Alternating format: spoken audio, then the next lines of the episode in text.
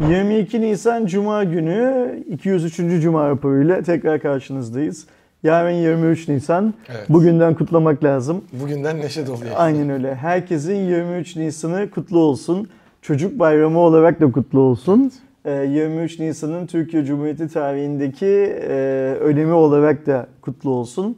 Hep söylediğim gibi bu 23 Nisanlar, 29 Ekimler, 30 Ağustoslar falan bence artık e, daha yüksek seviyede, daha yüksek montanda kutlanmayı hak Kesinlikle. eden e, milli günlerimiz. E, Cumhuriyet'in kuruluşunu 29 Ekim işte meclisin açılışını, e, Zafer Bayramı'nı vesaire çok çok daha böyle üst perdeden kutlamamız gereken günlerden geçiyoruz. Ramazan Bayramı'nı, Kurban Bayramı'nı, kandilleri ne kadar şeyle kutluyorsak ne derler, şevkle da kutluyorsak kaldı zaten. bu şeyleri de ne derler günleri de o kadar yüksek şeyde seviyede kutlamamız lazım. Önümüzdeki hafta Cuma günü Cuma raporunu çekeceğiz. Ondan sonra bayram tatiline Evet. gideceğiz. Ramazan bayramı da geliyor. Ee, Aydo yine çok güzel haberler derlemişsin her hafta yaptığın gibi. Yeni ÖTV düzenlemesi yayınlandı. Bazı telefonlara indirim geliyor. Haberin bu. Ben bu bazı telefonlara indirim geliyor kısmına çok katılmıyorum. Ama haberi senden dinleyelim ondan sonra şey yapalım, yorumlayalım. Zaten bu haftanın hani en çok dikkat çeken haberi de Aynen öyle. buydu. Geçtiğimiz günlerde resmi gazetede e, yayımlanarak yürürlüğe giren e, ÖTV matrahı güncellemesiyle beraber aslında uygun fiyatlı telefonların böyle bir belli oranlarda e, fiyatına indirim denebilecek bir durum oldu. Bunda da 3 farklı e, ÖTV e, matrahı vardı. ÖTV'siz fiyatına göre %25, %40 veya %50 oranında 3 farklı ÖTV uygulanıyordu. Şimdi bu düzenlemeye göre e, ÖTV'siz fiyatı 640 TL'nin ve altındaki telefonlardan %25, 640-1500 arasındaki %40, 1500 üzerindeki telefonlarda %50 vardı. Bu e, güncellenerek aslında ÖTV ve KDV hariç fiyatı 640 ila 1500 bin, 1501 TL arasındaki telefonların ÖTV'si %40'dan %25'e, 1500-3001 TL arasındaki telefonların ÖTV'si %50'den %40'a, 3001 üzerindeki telefonların ise %50 olarak uygulanmasına devam edilmesi kararı geldi. Yani ne değişti hayatımızda? Aslında e, belli oranlarda böyle e, ufak tefek indirimler var. Mesela e, GM'in e, telefonları, Samsung'un M serisi, Xiaomi'nin Redmi 9 e, ailesi 9 ile 9T'sinde, Oppo'nun e, giriş seviyesi A e, serisinde e, belli oranlarda böyle bir %6, %7 gibi bir e, indirim var. E, bu açıdan hani toplamda dediğim gibi böyle bir nereye denk gelir %6, %7 dediğimizde çok da büyük olmasa da 100-200 lira bandında bir Şimdi- indirime denk geliyor. Sayın Cumhurbaşkanı Recep Tayyip Erdoğan bir süre önce gençlerle buluşmuştu. Ve o gençlerden bir tanesi sanırım buluşma Ankara'da olmuştu. Bu e, cep telefonlarında teknolojik ürünlerde herhangi bir indi, e, vergi indirimi yapmayı düşünüyor musunuz? Gelecek mi falan gibi bir şey sormuştu. Biz hem onu hem de ondan sonrasında işte arkadaşlarımız haklı olarak e, ne oldu ne oldu diye sordukları için olayı defalarca burada şeyde Cuma raporunda ve canlı yayınlarda tartıştık. Ee, benim anladığım kadarıyla insanların beklentisi herhangi bir vergi diliminin azaltılması yönündeydi, sıfırlanması yönündeydi. Çünkü biliyoruz ki teknolojik cihazlardan çok fazla kalemde vergi alınıyor. Yani e, mesela işte cep telefonlarına TRT bandrolü dahil birçok şey ekleniyor. Ee, yakın bir süre önce bu 200 dolar kararnamesi ortaya çıkınca zaten cep telefonları bir günde fiyatları giriş segmentinin çok fazla yukarıya gitti.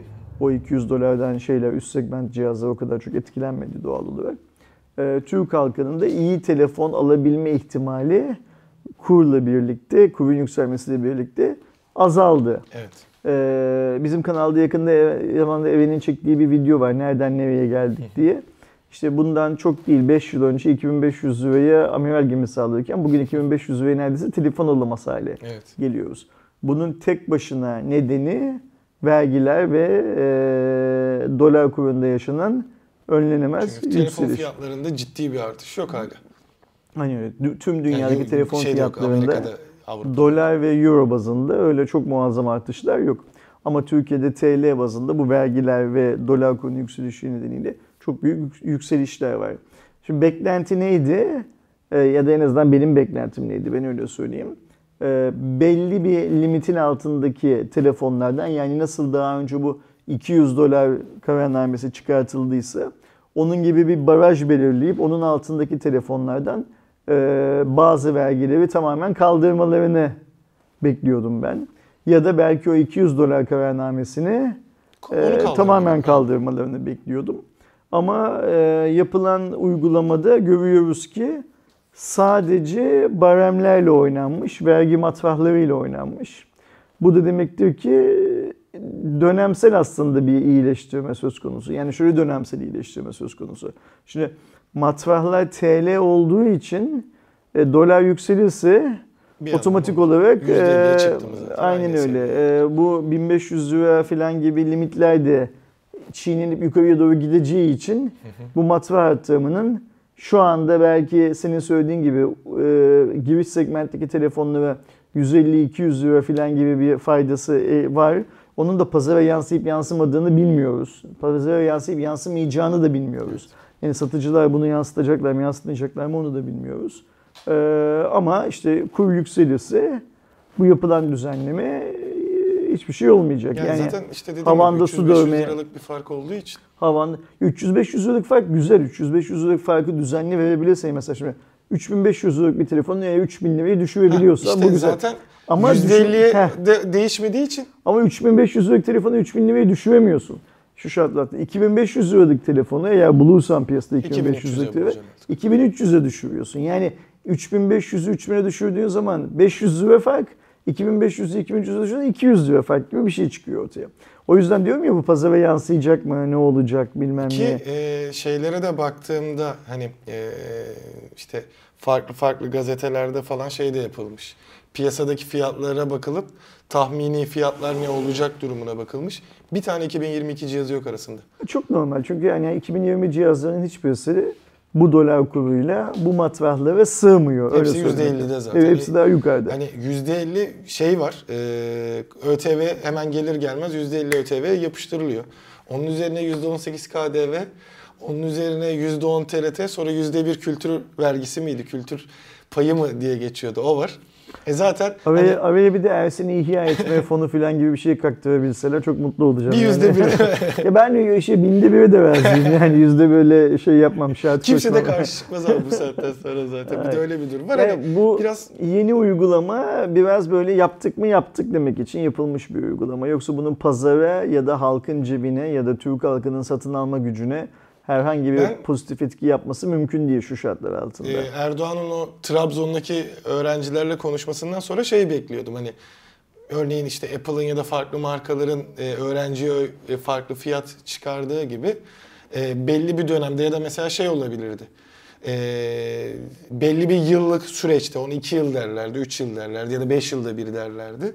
Öğrenci belgesi olan, öğrenci olana bir seferlik vergi alınmayacak gibi bir durum olabilirdi. ÖTV'yi kaldırabilirdi. Ya da Yapılamayacak bir şey KDV değil, yapılır bu. Bir kerelik yapması hani öğrencinin en azından ya da işte e, belli bir set olur. Örneğin e, laptop işte şey telefonda falan. Tabii ki bunu yaptıklarında şey ihtimali doğacak. E, başka birinin ihtiyacı varken ya senin indiriminden yararlanırım Şimdi insanlar kırmızı olacak da. ışıkta insanların geçme ihtimali de var. Nitekim geçiyorlardı. Ama Ama sen yapmak- buraya kırmızı ışık koyuyorsun Evet. insanlar geçmesinler diye. Ayrıca sen bu kırmızı ışıktan geçenleri de tespit etmekle yükümlüsün. Yani sen kimsin? Hükümetsin. Sen kimsin? Otoritesin. O yüzden bunu e, herhangi bir kanunu koyarken e, tabii ki o kanunun delinme ihtimali var. E, Ama şey delinmeyecek şeklini sen düşüneceksin. Operatörden alacaksın dersin. Aynen öyle. İsmine De- bağlı olur. Kontrol gibi. mekanizma, mekanizmasını da sen kuracaksın ki delinmeyecek. Yani şu şöyle olursa bu böyle olurlarla filan hükmedilmez. Ama yapılması çok zor şu bir şey değil mi? anda tabii canım çok zor bir şey değil. Yani e, biz zamanında sen hatırlar mısın bilmiyorum. E, GSM hayatımıza ilk girdiği zaman yani 1994'ler 95'ler filan gibi Turkcell'den aldığımız bir telefonu sadece Turkcell hattıyla kullanabiliyorduk mesela. Sim, Sim kilidi vardı. Yani ha diyecek ki arkadaşlar mesela sim kilidi koysunlar ne olacak? Aç kırıyoruz. E kırarsın ama şöyle bir hikaye var. E, telefonun kimin adına alındıysa faturanın da onun adına olma zorunluluğu getirirsin mesela. İşte dediğim gibi hattı bir- üzerine. Aynen öyle. Bir yıl şey yapabilirsin. Evet iki yıl e, hattı telefonun üstünde kitlemek zorunda kalırsın. Hani sen dedin ya belli bir süre Aynen. için bu. 2 yıllık dönemlerde öğrencilere yeni telefon alma hakkı tanırsın şeysiz, ÖTV'siz bilmem ne falan. Bunlar çözülür. Tabii ki arada ihma, ih- şeyler olacaktır, ihlaller olacaktır. İhlalleri de bulup cezayı kesmek senin benim düşünmemiz gereken şey. Onu da hükmeden düşünecek. Yani elinde o devlet olmanın sopasıyla e, dolaşan düşünecek. O sopayı hep hepimizin kafasına birden değil, e, kuralları çiğneyenlerin kafasına indirmek çünkü o meşhur adalet sisteminin bir şeyi ne derler parçası. O yüzden ben bu hani e, ÖTV düzenlemesinin hiç kimsenin faydasına bir iş, bir sonuç doğuracağını şu anda düşünmüyorum. E, bu ÖTV düzenlemesi nedeniyle devletin daha çok vergi e, toplaması, daha az vergi toplaması falan gibi bir şey de söz konusu olmayacak. Yani bu tamamen böyle bir kırtasiye işi. Bir kağıt, bir A4'ü dolduralım, altını da imzalayalım. Yapıldı mı diye sorun olursa yapıldı deriz. Aynen. Ya da Mantığı. işte önümüzdeki seneki seçim muhabbetlerinde yaptıklar listesine ÖTV indirimi uyguladık. Bu, bu yapılmış olarak sayılmaz. Bunu kimse yani şimdi şöyle bir şey. Bir şeyin yapılması için mesela ne konuşuluyor? Zeytinyağı, ayçiçek yağı falan konuşuluyor ya. Şimdi ayçiçek yağının fiyatını düşürdük demekle olmaz. Benim markete gidip ucuza ayçiçek yağı alabilmem lazım. Ben markete gidip ucuz ayçiçek yağı alabiliyorsam, yani dün 10 liraya aldığımı bugün 8 liraya alıyorsam düştüğünü anlarım. Dün 10 liraya aldığımı bugün 12 liraya alıyorsam çıktığını anlarım. İş bu kadar basit. Yani zeki adam karşısındakinin ne söylediğini e, inanmaz hemen. E, onun şeyini ister, e, ne derler, e, proof'unu, kanıtını ister şey anlamında. Bu bir seçim yatırımıysa ya bugünden önümüzdeki yıl en erken Haziran ayında yapılacak olan seçim için yani 14-15 ay sonra en erken yapılacak seçim için e, seçim yatırımı olarak yaptığımız şey eğer ÖTV şu ÖTV, ÖTV düzenlemesi ise buradan bir şey çıkmaz. Ya işte sadece şey olabilir hani orada liste sunarken şunları yaptık. Buradan çıksa muhabbeti. çıksa şey çıkar. Bu ÖTV indirimini fiyatlara yansıtmayacak olan satıcılardan gelecek olan çok az bir oy çıkar ki zaten Sayın Cumhurbaşkanı da yaptığı her açıklamada bu fiyatları kimlerin şişirdiğini tespit ettiklerini ve onları hatta yeri geldiğinde vatan hainliğiyle falan suçlayarak gerekli önlemlerin alınacağını söylüyor. Biz de vatandaş olarak o gerekli önlemlerin alınmasını bekliyoruz aslında şey olarak. Yani bu senin ilk haberini evet güzel bir haber, gündemi oluşturan bir haber. Bir haftadır Türkiye'de bu haber konuşuluyor. Ama bu haberin aslında hiçbirimize faydası olmayacağını, devlete de faydası olmayacağını, hiç kimseye faydalı bir şey olmadığını kabul etmek lazım. Doğru. Ee, ve üzerinde çok da fazla şöyle oldu böyle oldu diye düşünmeden yani seçim bağı yatırımı mıydı? Yaptık diye mi yaptılar? Gerçekten bundan belki de bir halkın lehine menfaat çıkacağını düşünerek de yapmış olabilirler. Belki o kadar da şeylerdir ne derler naiflerdir bilmiyorum. Ay, yapıldı geçti gitti. Fakat bu gençlerin o beklentisini karşılar mı? Hiç kimsenin evet. hiçbir beklentisini bana karşılamaz gibi geliyor. Bunu burada kapatalım. Videosunu falan da çektik. Peki globaldeki versiyonuna geçersek Aynen zaten. globalde de bir akıllı telefon haberimiz var. Orada ne işler nasıl Aydoğan? Şimdi dünyadaki akıllı telefon satışlarına baktığımızda geçen seneye göre %11 bir küçülme var. Bizim zaten İlk her çeyrek. çeyrekte e, sunduğumuz şeyde Canalys raporuna göre. Tabii ki bu kıyaslama e, Ersin abinin de altını çizdiği gibi e, 2011'in ilk 3 ayıyla 2021. ama 2021'in ilk 3 ayıyla Ocak, Şubat, 2022'nin Mart.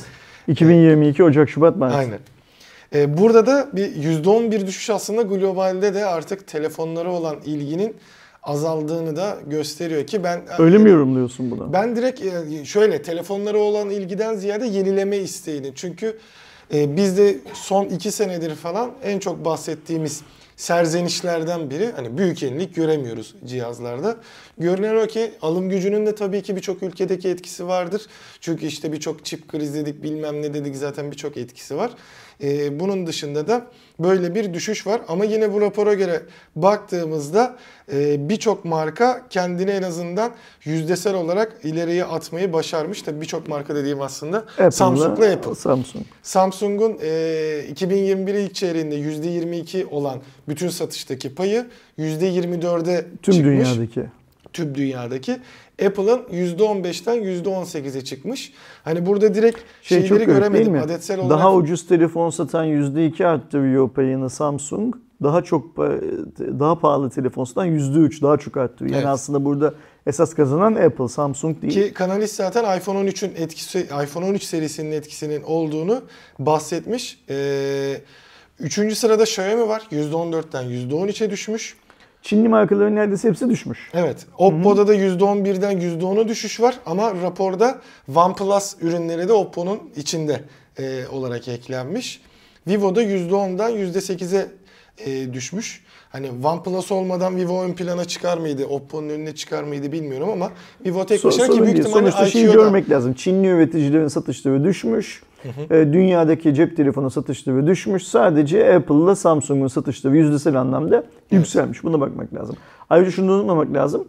Apple e, bu yılın e, şeyinde ilk 3 ayında e, iPhone SE satışlarına rağmen, düşen iPhone SE satışlarına rağmen pazar payını arttırıyor. Yani Apple'ın projeksiyonunda daha çok SE satacağı Evet, varmış. evet. Daha çünkü Mart'ta çıktı. Hı. Yapılan shipment'lar yani gönderiler gösteriyor ki Apple yüklü sayıda SE göndermiş ama satamamış onları şeyde. Tabi burada şeyi unutmamak Raporun lazım. zaten Ocak, dönemde Şubat, aynı. Mart olduğu için yani Apple belki o gönderdiği cihazları bazı ülkelere Mart'ın son haftası göndermiştir. Ee, ve o yüzden satamamıştır belki. Yani bir sonraki çeyrekte Apple'ın e, oranı yükselebilir. Onu söylemeye çalışıyorum. Ama tabii SE'ye de işte şöyle bir dezavantajı var. Globalde de yani birçok yerde de e, farklı farklı işte eleştirileri sundu en başına tasarım nedeniyle. E, bu açıdan bir de e, Avrupa'daki fiyatları da işte iPhone 11 ile yakın olduğu için ama tabii burada şey durumu oluyor. Yani Apple'ın e, sadece yeni ürünü satmakta zorlanma durumu oluyor. Çünkü işte Türkiye'de de e, birçok insan SE'yi bekleyen birçok insan SE fiyatını görünce iPhone 11'e tercih edenler de oldu. Yine Apple kazanmış. Benim standart söylediğim şeydi. Apple'ın SE'lerini kimseye önermiyorum biliyorsun. Tıpkı Samsung'un FE'lerini kimseye önermediğim gibi. Yani bunlar biraz böyle şey e, oltayla balık tutulan yerde ağ atmak gibi ne çıkarsa bahtımıza diye markaların yaptığı işler. Ama öte yandan bak bazı şeylerin kuyruklarını birbirine bağlamak lazım. Niye bağlamak lazım? Neyi bağlamak lazım? Biz geçen hafta neyi konuşuyorduk? Apple'ın kiralama sistemini konuşuyorduk. Apple dünyadaki cep telefonu satışlarının düştüğünün o kadar farkında ki kendi e, iPhone kullanıcılarının niye iPhone'unu yenilemediğinin falan o kadar farkında ki bu düşüşlerden bile kendine kar çıkarmak için yeni yeni modellerin peşinde Kiralama şey yapıyor. işte. Kiralamanın peşinde koşuyor. Ve görünen o ki şu ekonomik şartlar e, Apple'ın şöyle bir düşüncesi de yok bence Aydoğan. Hani adil olayım, merhametli olayım, pazardaki diğer şirketlere yaşama hakkı tanıyayım, bilmem ne filan gibi bir şey düşüncesi de yok. Apple sadece kendi karlılığını garanti altına almak için e, ve tüketim toplumunun dinamiklerini e, daha çok ateşleyebilmek adına bu kiralama yöntemini ortaya çıkartacak ve diyecek ki işte o şu bu neden, nedenin ne olduğu önemsiz. Yani e, işte ekranı kırılmadıkça ben telefon almıyorum, değiştirmiyorum. 3 model geçmedikçe ben dördüncüyü almıyorum. Bilmem ne filan diyen insanların tamamının kiralama yöntemiyle yeni cihazlara sahip olmalarını sağlamaya çalışacak.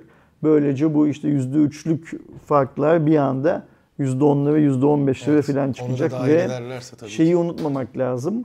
Apple'ın bu artan e, oranındaki ortalama telefon fiyatıyla Çinlilerin düşen oranlarındaki ortalama telefon fiyatları yarı yarıyadan bile daha az. Yani Apple ortalama 1000 dolarlık, 900 dolarlık telefonlar satıp kendi satış oranını %3 arttırırken Xiaomi büyük bir ihtimalle 400 dolarlık falan ancak hatta 350-400 dolar arasındaki telefonlar ortalama satışında yapıp tutturamıyor. Aşağıya çek düşüyor.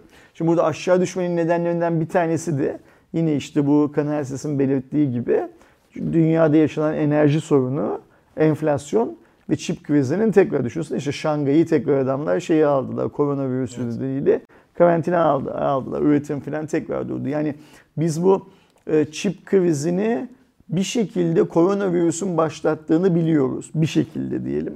Ama çip krizi de aynen virüs gibi evrilerek devam ediyor. Evet. Yani hani bizim işte bir şeyden nem kapma olayı vardır ya. Her şeyden nem katarak, kaparak çoğalıyor. Hatırlarsan ben geçmişte burada çip krizinin çip üreticilerinin ekmeğine yağ sürdüğünü, o yüzden çip üreticilerinin de çip krizinden çok da rahatsız olmadıklarını düşündüğümü söylemiştim. Hatırlıyorsun değil mi onu? O Cuma raporunun yorumlarında da ya yine atıyor bilmem ne filan diyorlardı. Şimdi bana yine öyle geliyor ki Erdoğan, çip üreticileri çip krizinden memnunlar. Yani daha az çip ürettikleri sürece daha, daha karlı daha karlı oluyorlar. Evet. Onların da derdi Apple gibi karlı olmak. Onların da derdi Xiaomi cep telefonu üretebilmiş mi, Samsung üretebilmiş mi bilmem ne filan değil aslında. Sattığım her bir çipten 10 sent 1 dolar nasıl daha fazla para kazanırım derdinde onlarda. O yüzden bu yumak işte bir yandan çip krizi, bir yandan tüm dünyada artan enflasyon oranları yani tüm dünya halklarının satın alma gücünün azalması. Bir yandan senin bahsettiğin bu artık yeni telefon dediğimiz şeylerde yeni bir şey göremiyor olmamız. Benim Şubat ayının sonunda fuardan dönünce ya ben bir de artık bu fuara gider miyim gitmez miyim bilmiyorum demem. Niye yeni bir şey yok filan. Bunların hepsi üst üste üst üste üst üste binince olay bir dar boğaza giriyor. Olay ne? Cep telefonu satma olayı bir dar boğaza giriyor. Bu dar boğazı kim açacak? Görünen o ki Apple açacak. Neyle açacak? Bu kiralama yöntemiyle açacak. Ve kiralama yönteminin faaliyete geçtiği ayın çeyreğinde biz büyük bir ihtimalle muazzam bir tedarik rakamı ve muazzam bir pazar Çünkü payı. denemek isteyen olacak, işte kullanmak isteyip kullanamayan olacak. Ee, işte yeni dediğin gibi özellikle şeyler etkilenecek bence. 2-3 senede bir değiştirenlerin daha kısa sürede şey Ayrıca şeyler de mesela atıyorum üst segment Android telefon kullanan insanlar da ben bir anda bu telefona atıyorum mesela adam ne kullansın? İşte pahalı olarak Samsung Galaxy S22 kullanıyor olsun. S20 kullanıyor olsun. 2 yıl önce almış olsun. Şimdi S, mesela bugün çıktığını varsayalım kiralının. S22 alacağımı diyecek. Ona 1000 dolar kafadan para vereceğimi. E şuradan 100 dolar 100 dolarlık bir tane Apple kiralayayım. Onu kullanayım diyecek mesela o Evet. da. Hem 900 dolarım ilk ay, 800 dolarım ikinci ay cebimde kalır. Hem de e, bakayım o neymiş filan Şeyde diyecek. mesela çok büyük etkisi bence şey kanadında olacak. Influencer olan ya da olmak isteyen kitlede. Hani orada bir e, işte hem içerisindeki uygulamaların da orada işte e, TikTok'a ayarlayabileceğin falan filan uygulamalar, video düzenleme Hı hı. uygulamalarının da daha çok olması sebebiyle e, orada mesela elinde işte X bir telefon varken hemen şey yapma ihtimali de var. E, Apple'dan onu kiralayıp yani alabilecek durumdaki geliri ayarlayana kadar kiralarım oradan Hmm. başlarım düşüncesi çok olabilir gibi geliyor. Şey, influencerlar iPhone kullanıyor diyorsun O öyle, öyle mi? bir şey var zaten. Ha, yani okey. Çevremde hiç böyle Samsung vesaire kullanmış yani e, ortaklık yapmış olsa da elinde iPhone dışında bir cihaz Ya o zaten çok garip bir hikaye. Şimdi hani hadi bir sonraki habere geçmeden şu haberine onu da konuşalım. Şimdi piyasada hmm, Apple ne çıkartırsa çıkartsın ona toz kondurmayan bir yığın zevat var. Bunların büyük bir kısmı da işte ben influencer'ım diyor zaten. Onların nasıl sığırlar olduğunu, o e, kaşenin kaç lira olduğunu herkes biliyor. Şimdi mesela ben geçenlerde, geçenlerde dediğim bunu sana anlattım galiba. Bundan bir buçuk ay önce filan Lenovo Türkiye için çok önemli olan bir insanla ama Lenovo Türkiye'de çalışmıyor bu arkadaş. Ee, Lenovo'nun dağıtım ağında çok önemli pozisyonda olan bir insanla e, şeyi konuştuk. Bir şeyi konuştuk. Şimdi e, diyor ki bu arkadaş ya şimdi mesela teknoloji basınına Türkiye'deki bu influencerlık müessesesine bakıyorum diyor. Bu adamların diyor hepsi iPhone kullanıyorlar. Apple laptoplar kullanıyorlar. Ve her yeni Apple laptopta, Apple e, tablette bilmem nerede filan kendi işlerini ne kadar kolaylaştırdığını anlatıyorlar diyor. Sanki zannedersin ki her gün 5 tane video yayınlıyorlar, bilmem ne yapıyorlar filan gibi. Ee, işte render sürem şu kadar azaldı, şöyle oldu, böyle oldudan filan bahsediyorlar diyor. Bakıyorum bunların kanallarına genellikle haftada bir videoda filan yayınlıyorlar diyor. Öyle çok hazırlaması yarım saat. Öyle çok da bir hani iş gücüne bilmem neye falan da ihtiyacı yok ama böyle bir biz çok yoğunuz, biz çok önemliyiz. Zaten bizim sığırlık dediğimiz de buradan başlıyor aslında. Ben çok yoğunum, ben çok popülerim, ben çok önemliyim den falan. Şimdi bizim diyor Lenovo'cular diyor. Lenovo Türkiye'deki marketing ekibini anlatıyor aslında. Gidip bu adamlarla diyor laptop tanıtımı yapıyorlar diyor. Ee, yok dedim yapmıyorlar. Ben o adamların videolarının hiçbirisinde bu bir reklamdır, bu bir işte ücretli içeriktir bilmem ne falan ibaresi görmüyorum diyor. Ya ben biliyorum diyor, yapıyorlar diyor. Şimdi o adama diyor Lenovo bilgisayar denetiyorlar diyor. Herif Lenovo bilgisayarı deniyor. İşte şöyle güzel böyle güzel bilmem ne filan diyor. Neydi? Parasını alıyor. Sonra dönüyor. Bayağı. Ee, Şeyden önce işte e, bu iMac'ten daha iyi laptop tanımam diye tweet atıyor diyor. Şimdi ben bunu diyor anlatmaya çalışıyorum diyor. Lenovo'nun pazarlama ekibine ben bunu anlatmaya çalışıyorum. Bu yaptığımız şey yanlış. Bu doğru değil. Çünkü bu adama süper bilgisayar da verseniz bu adam süper bilgisayar alıp satacak. Yani hediye etseniz satacak. Verseniz parasına bakacak sadece. Şimdi bu adamların göbekleri şeyle kesilmiş. Apple'la kesilmiş. Ve mesela bence diyor Lenovo Türkiye'nin bu adamlarla çalışmaması lazım.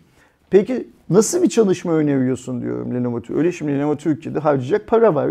Yani hadi- Lenovo Türkiye adına markalarda harcayacak para. Çünkü iş sadece teknolojide değil. Yani mesela şeyi görüyoruz. Kullanmayacakları kremleri, alışveriş yapmadıkları tekstil mağazalarına şunları bunları falan abartıyorlar ya. Yani markalarda para var bunu harcayacaklar. Ne yapsınlar? E, seçici olsunlar diyor. Yani sadece şimdi bu arkadaşımız konuştuğumuz kişi geçmişte uluslararası bir şirkette e, pazarlama olmasa bile yani e, ürün pazarlama olmasa bile e, kanal pazarlama işi yapmış bir adam. E, ben diyor KPI'lemin yani pazarlama yöneticilerinin tutturmak zorunda oldukları kotaların farkındayım diyor. Onlar mesela atıyorum 300 bin video izlensin bilmem ne yapılsın istiyorlar diyor. Bu şeyle aynı diyor. Hmm, bot kullanarak e, web sitelerini ziyaretçi çeken e, fake e, sahte takipçilerle Instagram, Twitter hesaplarını dolduran filan adamların yaptığıyla aynı. Yani sen şöyle bir şey yapıyorsun o zaman Ersin diyor mesela. Aydoğan e, bot kullanıyor. E, sahte takipçisi var. İzlenmeleri gerçek değil filan diyorsun. Aydoğan'la çalışmıyorsun diyor. Ama mesela Doğuş'un böyle bir şey yok diye Doğuş'la çalışıyorsun. Fakat Doğuş da senin markanın dostu değil diyor. O da senin rakibinin adamı. Ve bana öyle geliyor ki diyor o zaman Aydoğan'la mı çalıştın, Doğuş'la mı çalıştın birbirinden farklı değil. Çünkü ikisinde de harcadığın para boşa gidiyor. Evet.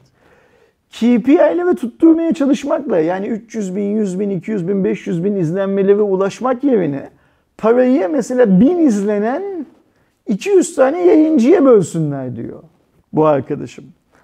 Ben de diyorum ki ya diyorum şimdi Lenovo Türkiye'nin pazarlama ekibinde kaç kişi çalıştığını biliyoruz. Benim bildiğim kadarıyla 4 kişi çalışıyor. Bu 4 kişi nasıl 200 tane yayıncıyla deal etsin? Yani o da var. Yani pazarlık yap. Aynı ürünü 200 kişiye göndermeye çalışsan. Çünkü bir ürün Bir var de- ellerinde. 200 hafta yapar. 2 yıl, 4 yıl sürer bu şey Hadi olarak. onu hızlandırdılar. 200 kişide dönen cihazın yani büyük ihtimalle 50-60'tan sonraki hali de sıkıntı olmaya Okey. başlar. Üçüncü kim bu videoları kontrol edecek, izleyecek, onay verecek? Kim bu videoları raporlayacak? Şimdi işte bir kişiye bir tane influencer'a veriyorlar. Adam bunları 200 bin, 300 binliğe çakıyor. Gerçek sahte ayrı mevzu. Benim konuştuğum arkadaşım gerçek olduğunu varsayarak şey yapıyor. Ben onun çok gerçek olmadığını da biliyorum ayrıca. Sonra alıyor, kutuluyor. Eğer cihaz kendinde kalıyorsa sahibinden .com'a koyup satıyor. Kendinde kalmıyorsa Lenovo'ya iade ediyor. Ver diyor paramı diyor 50 bin lirayı. Sen sağ ben selamet. Sonra dönüyor diyor ki ey halkım diyor. Bakmayın siz ben bu Lenovo cihazla ilgili iyi güzel bilmem ne falan dedim de bu benim kullandığım Apple markalı cihaz hepsine 5 çeker diyor. Bunu o videoda değil sonraki sosyal medya paylaşımlarında yapıyor. Yani dünya böyle bir şey. Bu influencer dediğimiz olay böyle bir şey. O yüzden influencer'ın iyisi kötüsü olmaz. Influencer dediğimiz kavram eee, hani eee, yorgan yakmayı gerektirecek olan kavramdır benim gözümde. Şey, çünkü bir kere ilkesizlerdir influencer dediğimiz adamlar.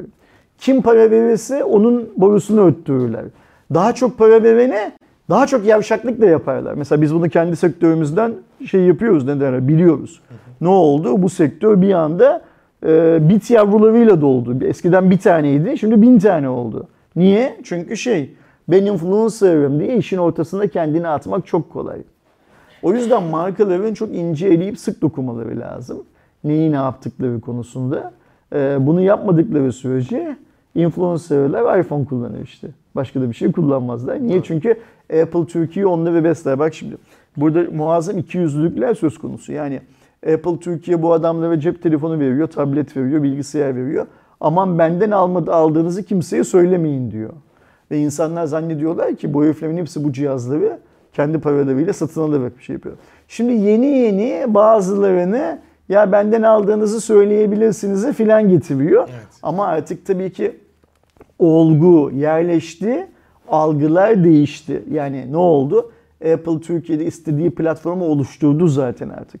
Hep anlatıyorum ya, 3 tane cücük influencer'ın başına daha büyük influencer olarak bilindik gazetecileri şunları bunları getiriyorlar. Nedir işte biz en son iPhone 12 için Apple'ın Apple Türkiye merkezde yaptığı lansmanda gördük ki Ertuğrul Özkök ve Cüneyt Özdemir de oraya gelmişler. Bizim sektördeki cücüklerin arasında onlara abilik yapıyorlar. Ama şöyle bir şey var muhtemelen bizim cücükler oraya ücretsiz bir tane cep telefonu almak için gidiyorlar da o adamlar orada bulunmak için para alıyorlar. Bunun farkında değiller. Yani e, o yüzden şeyin de izleyicinin de influencerlara bayılsalar bile influencer'ın söylediği şeylerden biraz tatmaları gerekiyor. Yani mesela adam şunu paylaşıyordu. Ben ona okeyim Aydo. Şu bakkalda indirim var, bu markette indirim var, şurada şu var, burada bu ürün indirim diye falan. Bunlar normal. Bunları artık günümüzde engelleyemezsin. Ve bunlar Türkiye özelinde baktığımız zaman da biraz Türk insanının hayatını kolaylaştıracak şeyler de olabilir. Niye? Her şey çok pahalı. İnsanların %5 indirime bile ihtiyaçları var. İndirim yapılan yer yakınsa bilmem ne falan alabilir belki. Ama şu benim kullandığım laptop dünyanın en iyi laptopu bilmem ne filan hikayelerine giren adamlardan ya he he deyip terbiyeliysen, terbiyesizsen ya he he'nin sonuna e, Ramazan Ramazan etmememiz gereken bazı küfürleri de ekleyip e, hızla o mıntıkadan uzaklaşmak lazım. Ve şeye çok dikkat et Aydoğan. Influencerların takipçilerinin çoğu çoluk çocuk. Evet. Çoğu çoluk çocuk. Hepsi demiyorum bak dikkat et. Çoğu çoluk çocuk. Yani aslında ceplerinde e, o para olmayan, harcama parası olmayan, onlar da kendi aileleri içinde ailenin para harcamaya karar veren mekanizmasını ikna etmekle zaman harcayan çoluk çocuklar. Bunu unutmamak lazım. Yani e, böyle doğrudan bir marketing de değil aslında. Evin içine ajan yerleştirmek filan gibi bir marketingten bahsediyoruz. Çok tehlikeli işler ve ben tahmin ediyorum ki e, bu iş önümüzdeki dönemlerde e, iyice başı alınamaz bir nokta geliyor. Bak şimdi Sanayi ve Ticaret Bakanlığı'nın aldığı kurallara kimse uymuyor. Bu kurallar nedeniyle Türkiye'de şu anda bir kişiye ceza kesildi. Benim öğrendiğim kadarıyla o ceza da ibretlik bir ceza olsun diye kesildi. Ama bakanlığın müfettişleri bile daha çok insana ceza kesme konusunda şeyler böyle biraz tutuk davranıyorlar şu anda. Neden olduğunu bilmiyoruz. Tutuk davranıyor. Çünkü te- tepki çekecek. Çok biraz şunu biliyoruz değil mi? Ee, HVP'de çalışan ya da yolu bir şekilde HVP'den geçmiş olan herhangi birisine bakanlık bir telefon açsa biz en az 50 tane adamın e, kanıtlı olarak şu videosu sponsorlu, bu bir paylaşımı sponsorlu bilmem ne filan diye e, ceza almasını sağlarız değil mi? Evet. Sanma ki Batıkan Bakanlıktaki bu işle ilgili müfettişlerin kafası bu kadar çalışmıyor. Onlar neyin ne olduğunu bilmiyorlar. Onlar da neyin ne olduğunun çok çok iyi farkındalar. Takip de ediyorlar benim öğrendiğim kadarıyla ama niyeyse ceza kesme şeyini prosesini bir türlü başlatamıyorlar. Bir türlü başlatmıyorlar. Hatta geçenlerde Ankara'da konuş Ankara'da yaşayan konuştuğum birisi şunu söyledi. Hatırlar mısın? Gold bilgisayarın iflas etme nedenlerini hani bu mağazalar zincirinin falan işte e, taşıt izleme sistemlerinin kameralarına bir Alman ortakla birlikte girdiğini, ihalede şu kadar ihlal var demesine rağmen bakanlığın, emniyetin o kadar ceza kesmediği için Alman ortağın ortaklıktan çıkıp tüm işi Gold'a bıraktığını ve Gold'un da parayı çeviremediği için devleti olan parayı, işte tazminatı ödeyip parayı iflas ettiğinden falan bahsetmiştik daha önce. Ve orada gerekçe olarak şu konuşuluyordu kulislerde. Emniyet Müdürlüğü diyordu ki biz bu kadar çok ihlale ceza kesemeyiz. Bu kadar çok ihlale ceza kesersek halk ayaklanması olur diyordu. Şimdi de yine ona benzer bir şeyin olduğu söyleniyor. Yani şu söyleniyor deniyor ki e, eğer bu influencerların tamamı cezalandırılırsa bu influencerlar kalkıp biz cezalandırıldık bilmem ne falan diyecekleri için hükümetin karşısında çünkü bu influencer işte dedik ya çoluk çocuk anne babayı etkiliyor filan hükümetin karşısında böyle bir e, duvar oluşabilir. Biz o duvarı oluşturmaktansa şimdilik bu influencerları görmezden gelelim filan gibi bir düşünce tarzı olduğu söyleniyor. Bu ne derece doğru bilemeyiz. Kulağa mantıklı geliyor mu? Evet. Bana mantıklı geliyor. Yani şöyle mantıklı geliyor. Bir kural düzenli olarak çiğneniyorsa, her gün onlarca defa çiğneniyorsa ve bu kuralı koyan ekip, birim bu konuda hiçbir şey yapmıyorsa orada bir başka dinamikler var demektir. Onu şey yapmak lazım.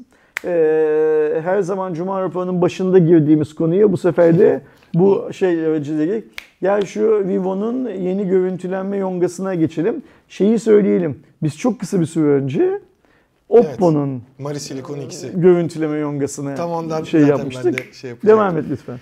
Ee, biliyorsunuz hatta Türkiye'de de e, daha öncesinde yani birkaç gün öncesinde yapılan lansmanda e, Oppo kanadında yani BBK grubunun en önemli firmalarından biri olan Oppo'da Mari Silicon X için isimli NPU dediğimiz nöral işlem ünitesi görüntüleme teknolojisinde ayrı bir işlemci duyurmuş olmuştu.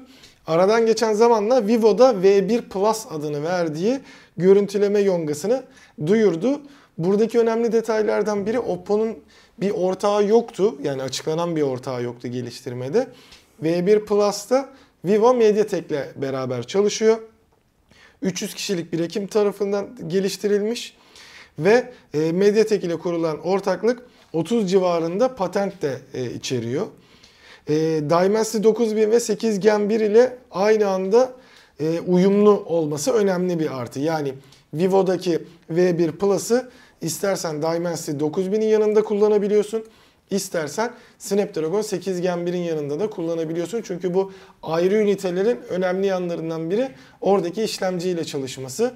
Ee, buradan yola çıkarak Mari Silicon X'in de 8 Gen 1 ile çalışabildiğini e, çıkartabiliriz.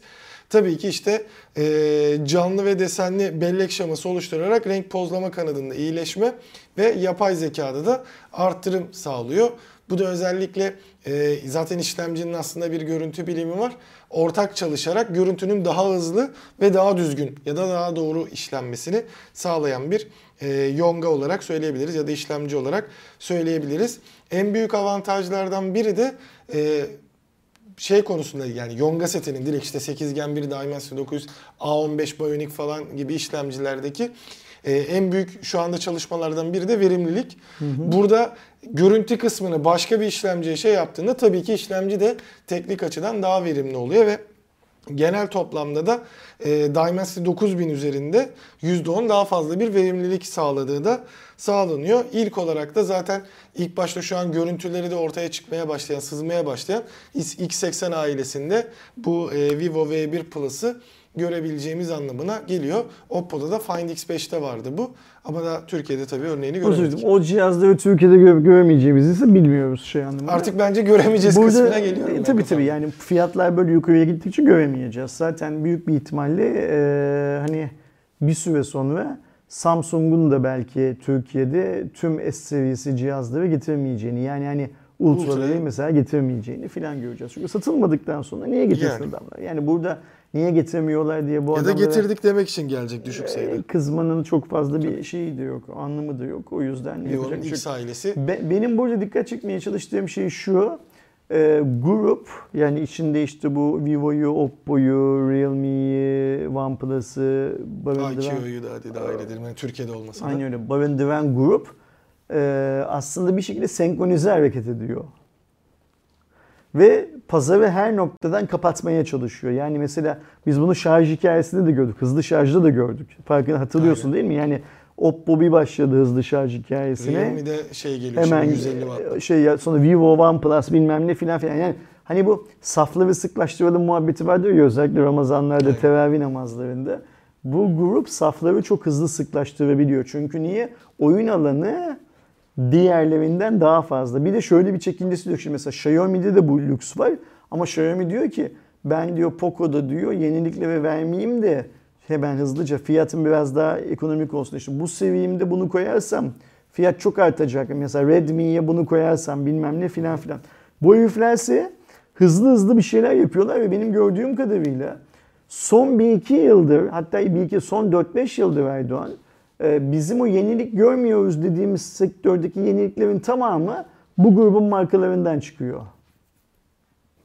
Ve bu ya da bu grubun markaları o her kendilerinden çıkmayan bir yeniliğin e, ivmesini hızlandırıyorlar. Yani e, çıkartanla hemen yarışa geçip yani bak nelerden bahsettiğimin de söyleyeyim arkadaşlar da düşünsünler kafalarında. Eğer kafalarına uymuyorsa ya Ersin yanılıyorsun. Mesela hızlı şarj. Hızlı şarjın nasıl yürüdüğüne bir baksınlar. Kastım şu şey değil.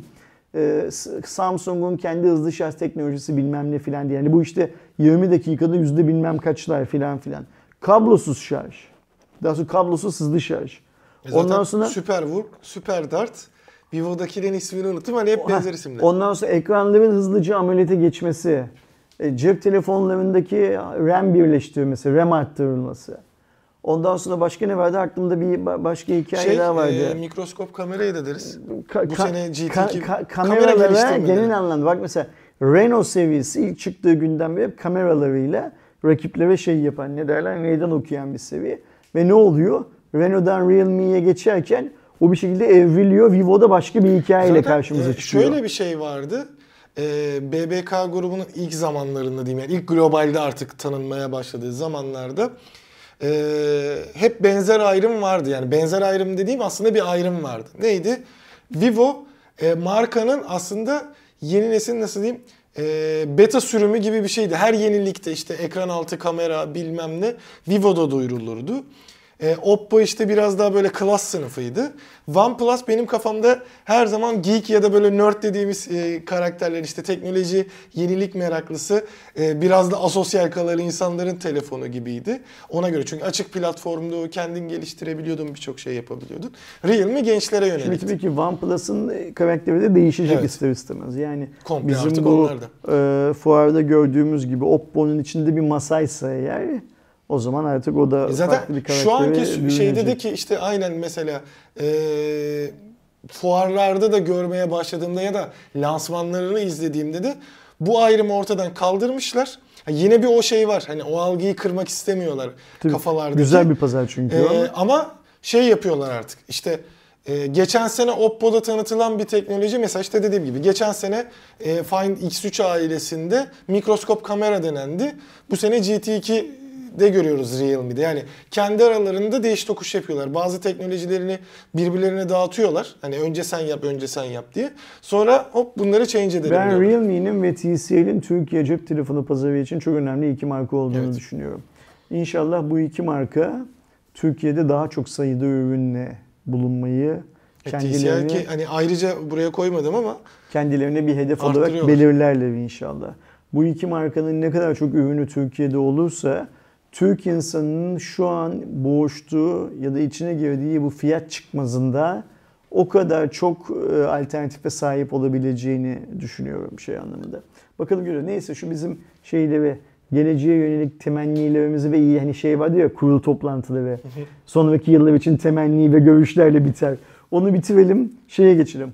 Bir sonraki haberimize geçelim. Okay. Şimdi Aydoğan bu yeni habere geçmeden ben bir son dakika bilgisi paylaşayım arkadaşlarla. Evet. Ee, Harmony'ye yani Huawei telefonları App resmi olarak App Gallery'ye PUBG gelmiş. Evet What, 30 Nisan'dı bu arada biraz geç. Ya 30 Nisan diyorum pardon 30 Mayıs diye o, bekleniyordu. Daha erken geldi Entegrasyonu yani. birazcık Aha. daha sürmüş demek. Ee, gerçi APK olarak zaten indirip e, şey yapılıyordu. Kolayca kurulup Aynen. oynanıyordu. Ama şeye de gelmiş resmi olarak da App Gallery'ye de gelmiş. Bizim de bugün eğer zamanımız olursa evvelde bir tane videosunu çeker Bakarız hani bir şey var mı? Büyük Sonuçta ihtimalle. en azından rahat kısmı APK olarak kurduğunda Facebook'tan bağlarsan hani ortak hesap olarak kullanabiliyordun. Büyük ihtimalle şimdi Google hesabı ile giriş gibi App Gallery ya da Huawei hesabı ID ile giriş de gelmiştir. Bakarız herhangi bir değişiklik vesaire var mı diye. Bir kısa video olarak ki büyük ihtimalle bu yayınlandığında yani Cuma o çoktan yayınlanmış olur. Şeyde olur. Ben e, bu kısma linkte koyarım e, bir aksilik olmazsa. Orada da görürsünüz. O zaman direkt diğer habere geçiş yapıyorum. Ee, daha öncesinde Avrupa Parlamentosu ya da Avrupa Birliği e, USB tip C'yi tek standart olarak aslında tip C değil de e, bağlantıların tek standart olmasına gerektiğine dair e, akıllı telefonlarda ve tabletlerde bir e, planı vardı. Artık resmen geçerli olmuş oldu. Zaten tabletlerde ve telefonlarda e, Apple dışındaki bütün yani Apple'ın tabletleri de dahil olmak üzere cihazlarda tip C vardı. Buradaki tek olay birazcık e, Apple'ın artık bu 14'te olmasa da büyük ihtimalle 15'te tip C'ye geçmek zorunda kalacağını ve bazı telefon üreticileri yani yine Android kanadında uygun fiyatlılarda micro USB kullandıklarını görüyorduk bu yıla rağmen. Ee, orada da artık tip Ya da Avrupa'da gelecek. geçecekler, dünyanın geri kalanında geçmeyecekler. Ha, evet, öyle bir, öyle de bir şey de olabilir. Şeyi merak ediyorum şimdi. Avrupa topluluğu sınırları içinde satılacak olan yani yeni karar şunu şey yapıyor. Haberimiz o aslında. Ee, cep telefonları, tabletler, kulaklıklar, e-okuyucular, düşük güçlü dizüstü bilgisayarlar, klavyeler, fareler, akıllı saatler ve elektronik oyuncaklar için tip, Type-C, Tip-C bağlantısı şartı koşuyor. Evet. Avrupa topluluğu sınırları içinde satılacak olan bu cihazların Tip-C olmadan satılması yasaklanıyor. Şimdi acaba Apple Avrupa topluluğunda satacağı cihazların içine konvertör falan çıkartıyor mu sence? Yani konvertör mesela buna dahil mi acaba? Bu, Yok bu- onu bilmiyorum. Ona bir Çünkü, evet bakmak e, lazım ama ben- büyük ihtimalle düz standart olacak. Ben çünkü haber şeyini kararın orijinalinde hiç kon- kararın orijinalini okudum ben. Orijinalinde hiç böyle bir şey görmedim. Yani Lightning'den Apple'ın en az Avrupa'da en azından Avrupa'da vazgeçmesi bekleniyor ya. Lightning'den vazgeçmektense kutunun içine bir tane konvertör koymayı mı tercih eder acaba? Ya da şey mi der? Gidip konvertörlerini de kendileri satın alsınlar kardeşim bana ne mi der? Yok bence şeyi yani benim beklentim şu. Apple zaten işte e, laptoplarda, tabletlerde şeye döndü. E, Type-C'ye döndü. İki senedir falan da e, akıllı telefonlarında dönmesi bekleniyordu. E, çünkü şey de var hani daha öncesinde Apple özellikle Mac'lerde falan farklı bağlantı kullandığında Thunderbolt standartını ilk benimseyen markalardan biriydi. O yüzden de e, artık Thunderbolt 4 de tip C'yi kullanıyor. O yüzden e, büyük ihtimalle 14'te bir ihtimal var. Hani millet öyle bir ihtimal vermemiş de bu muhabbetler zaten bellidir. E, revolutionary bir yenilik olarak Thunderbolt 4 destekli gerçekten. Apple oradaki e, şeyi de seviyor. Ekstradan bir e, toz kondurmayı ya da işte gül kondurmayı sevdiği için tip C'ye geçip onu diğer markalardan farklı olarak Thunderbolt 4 desteğine Hep öyle. sunabilir ve en büyük avantajı da bence şey olacak. e, şarjı da yükseltip bunu 14 ya da en kötü 15'te kesin göreceğiz. Çünkü Avrupa'nın yani öyle Avrupa parlamentosuna ben yapmıyorum deme lüksü de olmayacağı için e, E nasıl Fransa'da şu geçen aya kadar şarj cihazıyla birlikte sattılarsa çaktırmadan kimseye telefonları. Ee, ben e, insanların kablo kargaşasından kurtulmaları için iyi bir yöntem olacağını Evet, mesela düşünüyorum artık. bunun en güzel örneğini şeyde verebiliriz. Ee, bu hafta sonu büyük ihtimalle yayına girer. MateBook 16 e, incelemesinde içerisinden 135 wattlık e, Apple'ın şarj aletlerine de benzer bir şarj aleti çıkıyor ama Huawei orada o kadar güzel bir şey yapmış ki üzerinde Huawei yazan ve tip C girişli bütün cihazları kaç wattla şarj destekliyorsa edebiliyorsun. Hani benim elimde şu an 65 wattlık vardı normalde. Ben onunla yine cihazları şarj edebiliyordum ama en e, top noktasında etmiyordu. 66 ise 66, 65 ise 65, 40 ise 40. Bu çok güzel bir şeydi. Apple Cihaza göre yapacaktı. voltajı belirleyip veriyor Aynen. yani. Çünkü o şarj aletlerini yani benim e, evimde şu an bir 100 wattlık da bir şarj aleti var. Ama e, Apple ürünleri dışındaki hiçbirini tam desteklediği şeyde yapmıyor. Orada amper ve watt değerleri farklı. Tam kendine göre bir şarj aleti çıkarmış. Büyük ihtimalle Apple oradan da yürüyecek bundan Burada sonra. zor olacak şey işte düşük segment telefonlar için. Çünkü Type-C demek daha yüksek bir maliyet demek. Ve bazı telefonlarda da Type-C olup olmaması çok fazla bir şey ifade etmiyor ayrıca. Yani evet belki şarj süresini hızlandırıyor, azaltıyor ama e, Type-C dediğimiz şey sadece şarjla alakalı olan Veri bir hikayede değil. şeyde, o yüzden hani o telefonlarda e, eski Sadece- tipa olmasıyla tipçi olması İki taraflı arasında takabilme avantajı sağlayacak şeyleri. aslında bir fark yok ama orada da fiyatlar biraz yükselecek büyük bir Ee, ihtimalle. Peki şeyi etkiler mi abi? Benim merak ettiğim şeylerden biri de şimdi burada geçenleri tekrar hızlıca sayayım. Telefon, tablet, kulaklık, e-okuyucu, düşük güçlü dizüstü bilgisayarlar, ee, klavye, fare, akıllı saat, elektronik oyuncaklar gibi şey. Zaten bunların çoğunda ki üst seviyelerde zaten laptoplarda geçiş başladı. Ee, sadece belli yüksek wattlar gerektiğinde o adaptörü büyük olması yani gaming'in en tepelerinde şu anda tip C'yi kullanamıyorlar ama isteseler kullanabilirler. Ee, bu süreç acaba işte bilgisayarlarda, e, birçok cihazlarda tip A'nın da komple ortadan çıkmasını yakın zamanda sağlar mı? E, sağlar tabii ki çünkü sektör kendisine yük olan şeyleri yanında taşımaktan çok fazla keyif almıyor. Yani biz bunu işte cep telefonu şey e, laptoplardaki soketlerin her geçen gün azalmasından da anlıyoruz. E, bu şeyleri e, cihazların içinde pil için filan daha çok yer ayrılmasına da neden oluyor. Çünkü kasanın içine kadar boşalırsa çünkü her bir bağlantı noktası demek anakarta bağlanan bir başka devreler demek Bir ve de- kalabalık demek şey olarak. Tip C'nin güç avantajı da olduğu için aynı porttan hem güç hem şey Bu aktarımı listede yapabiliyorsun. fareler de var dikkat ediyorsan. Yani biz bugün dünyada çok az şey görüyoruz. Kablolu ve Type-C bağlantısı olan Evet. fare görüyoruz. Yeni yeni geçiş başladı. Yeni yeni başlıyor ama çok az nu- adetsel olarak. O yüzden anlıyorum ki işte Logitech, Microsoft, Razer falan gibi markalar da şimdi olay sadece Microsoft'un, olay sadece Apple'ın olayı değil yani. Şimdi Avrupa'da muazzam bir Onların Razer ve şey satışı Onlara var. zaten bir geçiş başladı artık. Yani en azından şu örneği verebilirim. Bize gelen test ürünlerinin hepsinde e, çıkartılabilir kablosuz, yani kablosuz çalışma standardı varsa tip C şeyinden oluyor. Sadece dongle dediğimiz yani 2.4 GHz o hala tip A. Ama Onu bir, da bir- bir de şey e, kablolular da yani çıkartılamayan kabloluların da çoğu hala tip Evet onda çoğu öyle. Heh. Bazılarında mesela Asus'ta çok fazla görmeye başladım. Asus'un kulaklığı geliyor. Diyelim tip C standardında içerisinden bir dönüştürücüyle tip A'yı da çıkartıyor. bence tip, C- tip A büyük bir ihtimal hayatımızın Çünkü, hızla şey yapacak, çıkacak. ben orada şöyle bir örnek verip tam dangle deyince aklıma geldi. Ee, çok fazla farklı farklı laptopları inceliyoruz. Ben laptoplardaki e, tip A girişini sadece o e, farenin USB dongle'ını takmak için kullanıyorum. Geri kalan hepsinde hep tip C. Hani e, depolama birimlerimiz zaten tip C. Değilse bile hani değiştirilebilir olduğu için ben onun tip C ucunu kullanıyorum daha hızlı aktarsın. Şarj aletleri tip C'ye döndü. Mesela şu andaki bu bunun da incelemesi gelecek. VivoBook Pro 14X'te bir şey var. Normal giriş var. E, MacBook'ların hepsi tip C'yi kullanıyor vesaire. Ee, gerçekten hiç tip A kullanmamaya başladım USB dongle dışında. Onu da dediğim gibi e, tip C'ye evirdiklerinde ki onda da bence artık şey standardı gelebilir. E, hepsinde o universal kullanımı durumu olduğu için bence markalar artık böyle ufak tefek bir e, şey yaparak e, dirsek teması yaparak laptopların içinde bir otomatik universal bir alıcı olsun. Sen Razer alırsan da Logitech alırsan da ona bağlansın yani. Göreceğiz. Gel buradan geçelim. Delta'nın yaptığı, Delta Hava Yolları'nın yaptığı güzelliğe geçelim. Ne yapmış Delta Hava Yolları? Ee, biliyorsunuz e, Starlink'in ya da SpaceX'in kullandığı Starlink isimli bir e, internet dağıtım var. Uzaydan internet dağıtma uydular vasıtasıyla.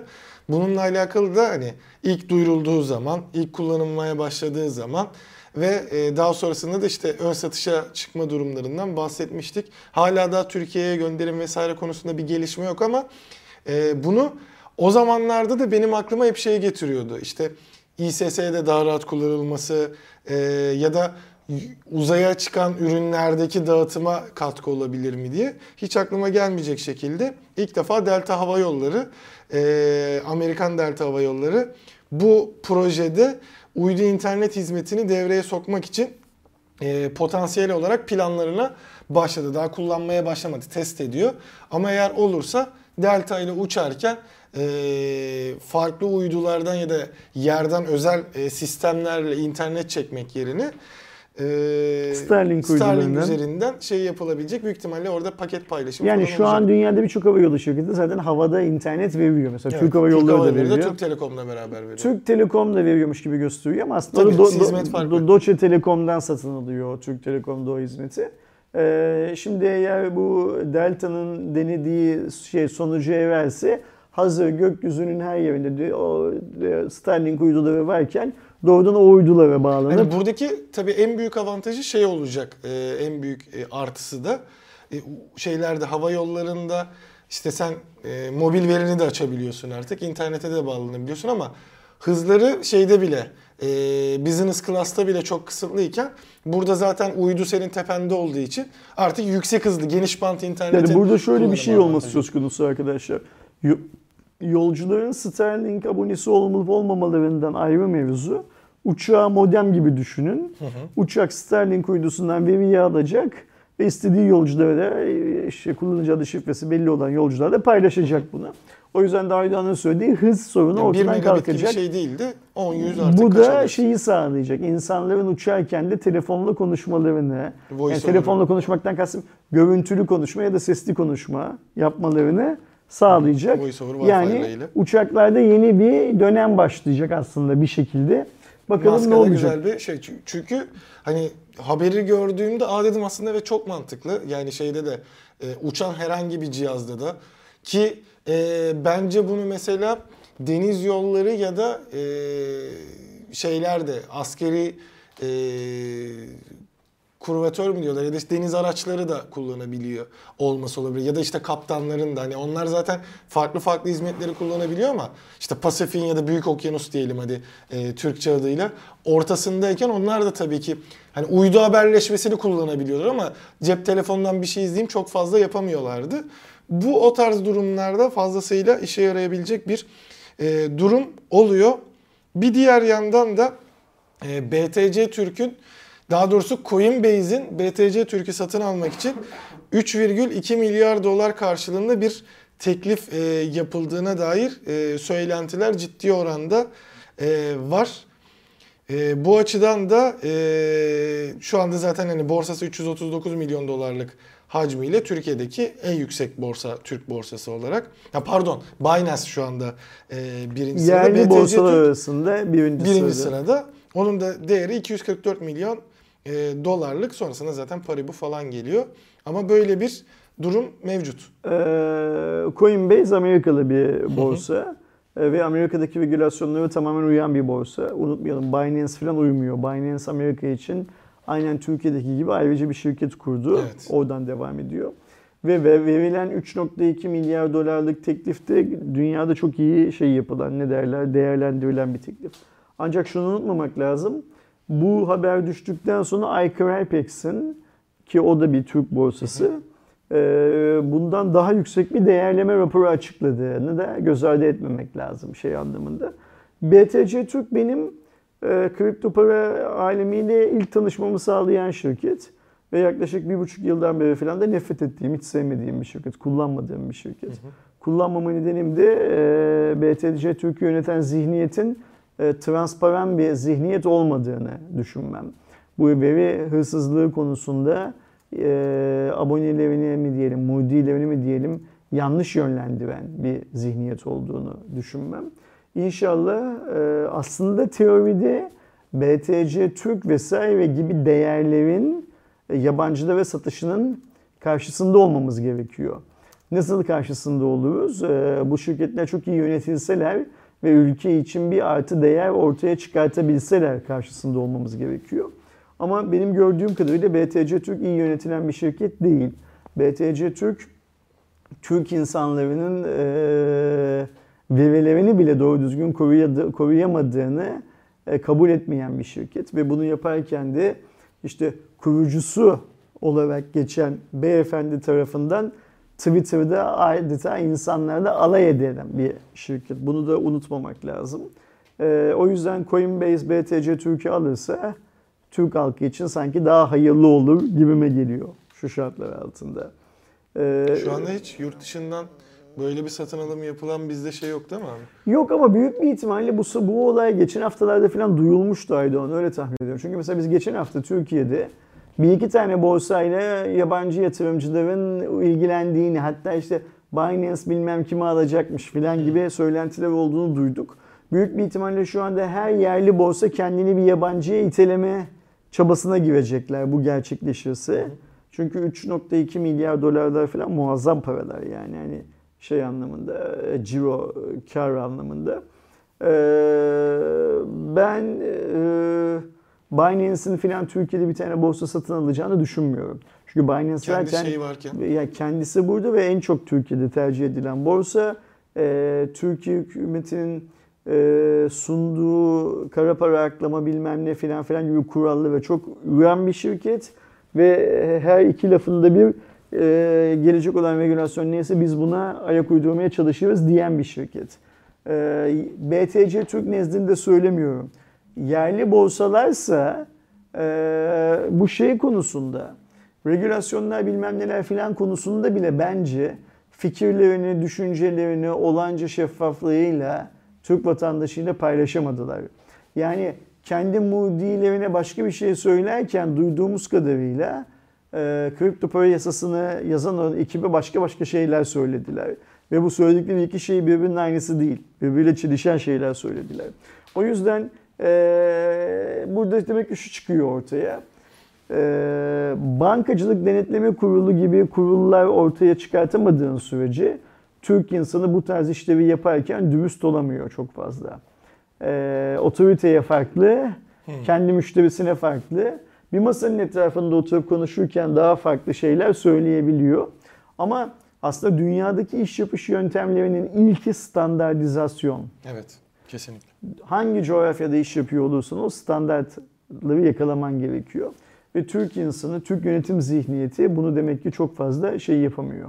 Başaramıyor, onu görüyoruz. Ee, ben bu haberin aslını da okudum. Yani hani Türkiye'deki e, dün yayınlandıktan sonra ben de o zaman haberdar oldum. Hı hı. Döndüm dünyadaki şeylerini de okudum. Bana öyle geliyor ki bu iş oldu da bitti maşallah şeyinde e, aşamasında. Yani olmuş bitmiş oldu iş da, çoktan aynen, aynen öyle. Söylenmesi e, ya da tabii işte... şimdi e, bir rekabet kurulu buna denetim getirecek mi? Yani siz şimdi teorik olarak kripto para borsalarını tanımayan bir devletiz ya. E, tanımadığımız şeyin regülasyonunu da yapmıyoruz şu ana kadar. Tanımayıp regülasyonunu yapmadığımız için satışına onay verecek miyiz? Çünkü sonuçta bir ya, yabancı satış bu. Yerli satış olsa belki o kadar sorun olmayacak filan gibi bir süreç var. İşte yine kervan yolda düzülür mantığıyla e, çünkü hani şirketleri yönetenler şeffaf değiller de e, o, regülasyon tarafı şeffaf ya da ne yaptığını biliyor mu? Hayır orada da bir e, akıl tutulması söz konusu. O yüzden biz bu sayede bu işlerin nasıl olduğunu da öğreneceğiz büyük bir ihtimalle.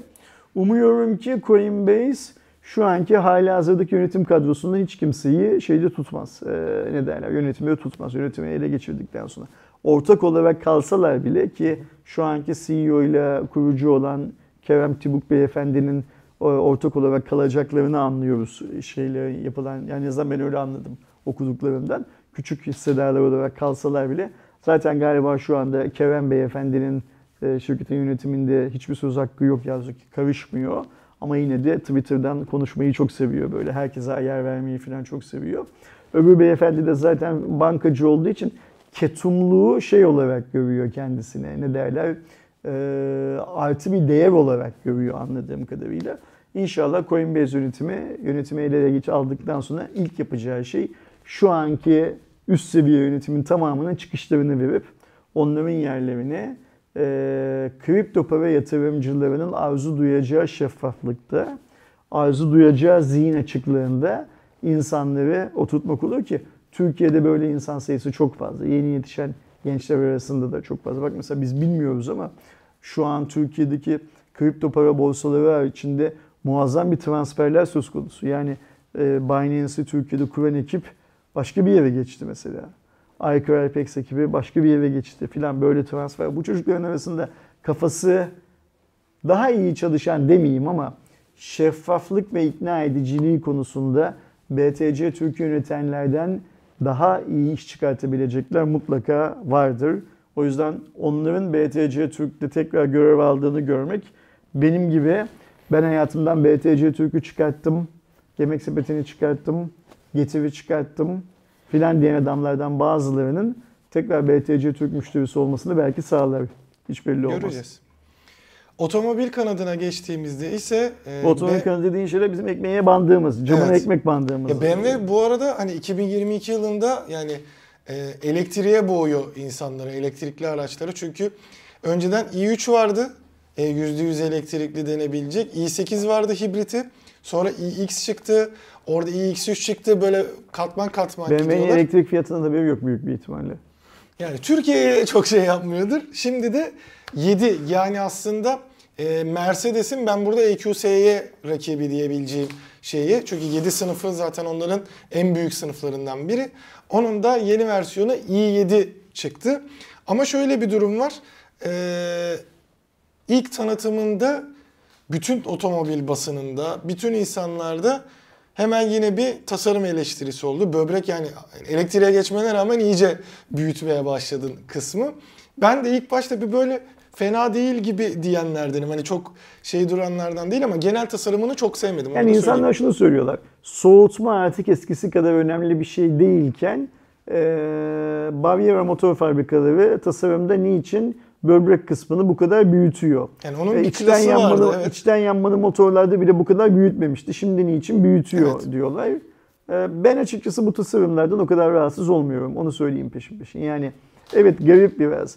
Evet e, BMW logosunun altında o eski böbrek çizgilerini görmek göze daha alışkan, daha alışık olduğumuz bir şey. Ve ben de onun daha karizmatik olduğunu düşünenlerdenim.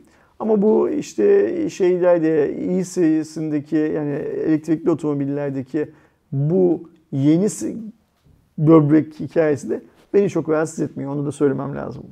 Özelliklerine baktığımızda X-Drive 60 olarak geçiyor bu arada. X-Drive'dan da anlayabileceğiniz gibi 4 çeker bir araç. Önde ve arkada 2 elektrikli motoru var. Ee, bu sayede ee, 536 beygir güç, 744 nanometre tork sürüyor. 0 yüzü 4,5 saniye. 240 kilometrede azami hızı var sınırlandırılmış olarak. Zaten biliyorsunuz aslında elektrikli araçların bu sonsuz tork ya da e, ne der sonsuz vites değerleri var. Yani sürekli hızlanabiliyor. Ara hızlanması, ilk hızlanması arasında anında güç aktarımı olduğu için bir fark yok. Ama zaten bazı regülasyonlardan dolayı üst seviye sınırlar var. Hatta bunun en sert kısmını artık bütün ürettiği araçlarda Volvo yapıyor 180 ile beraber. İstediği kadar motor gücü yükselse de 180'i aşmıyor. E, 101,7 kW bölü saatlik e, batarya paketi var. Kullanılabilir kısmı e, böyle olan. WLTP yani klasik bir e, o menzil e, şeyine göre 590 ile 625 kilometre arasında anladığım kadarıyla tabii paketlere göre değişiyor. Bunlarda genelde 100-150 kilometre kafadan düşürmek biraz daha mantıklı değer oluyor. Çünkü WLTP en olası durumlarda ve normal hızda test ediyor tabii ki. Klasik şeyleri de düşünebilirsiniz. Tüketim değerleri şeyindeki. Ee, 590'dan yani 300 400 küsür gidiyor olması aslında bayağı iyi bir e, menzil olduğunu söylüyor. Ortalama tüketimi de karmada e, 18,4 ile 19,6 kW bölü saat. Tabii ki 100 kilometre verilerine göre e, ayarlanıyor. 11 kW e, AC'den 195 kW DC'ye kadar e, şarj kapasitesi, kapasitesi var. Yani burada 11 olmasının e, avant şeyi değerleri mesela Türkiye'de satın alındığında e, prizden alamayacağınız anlamına geliyor. Çünkü o yükseltmeyle 7 kW bölü saate denk geliyor. İlla ki bir wallbox ihtiyacı var.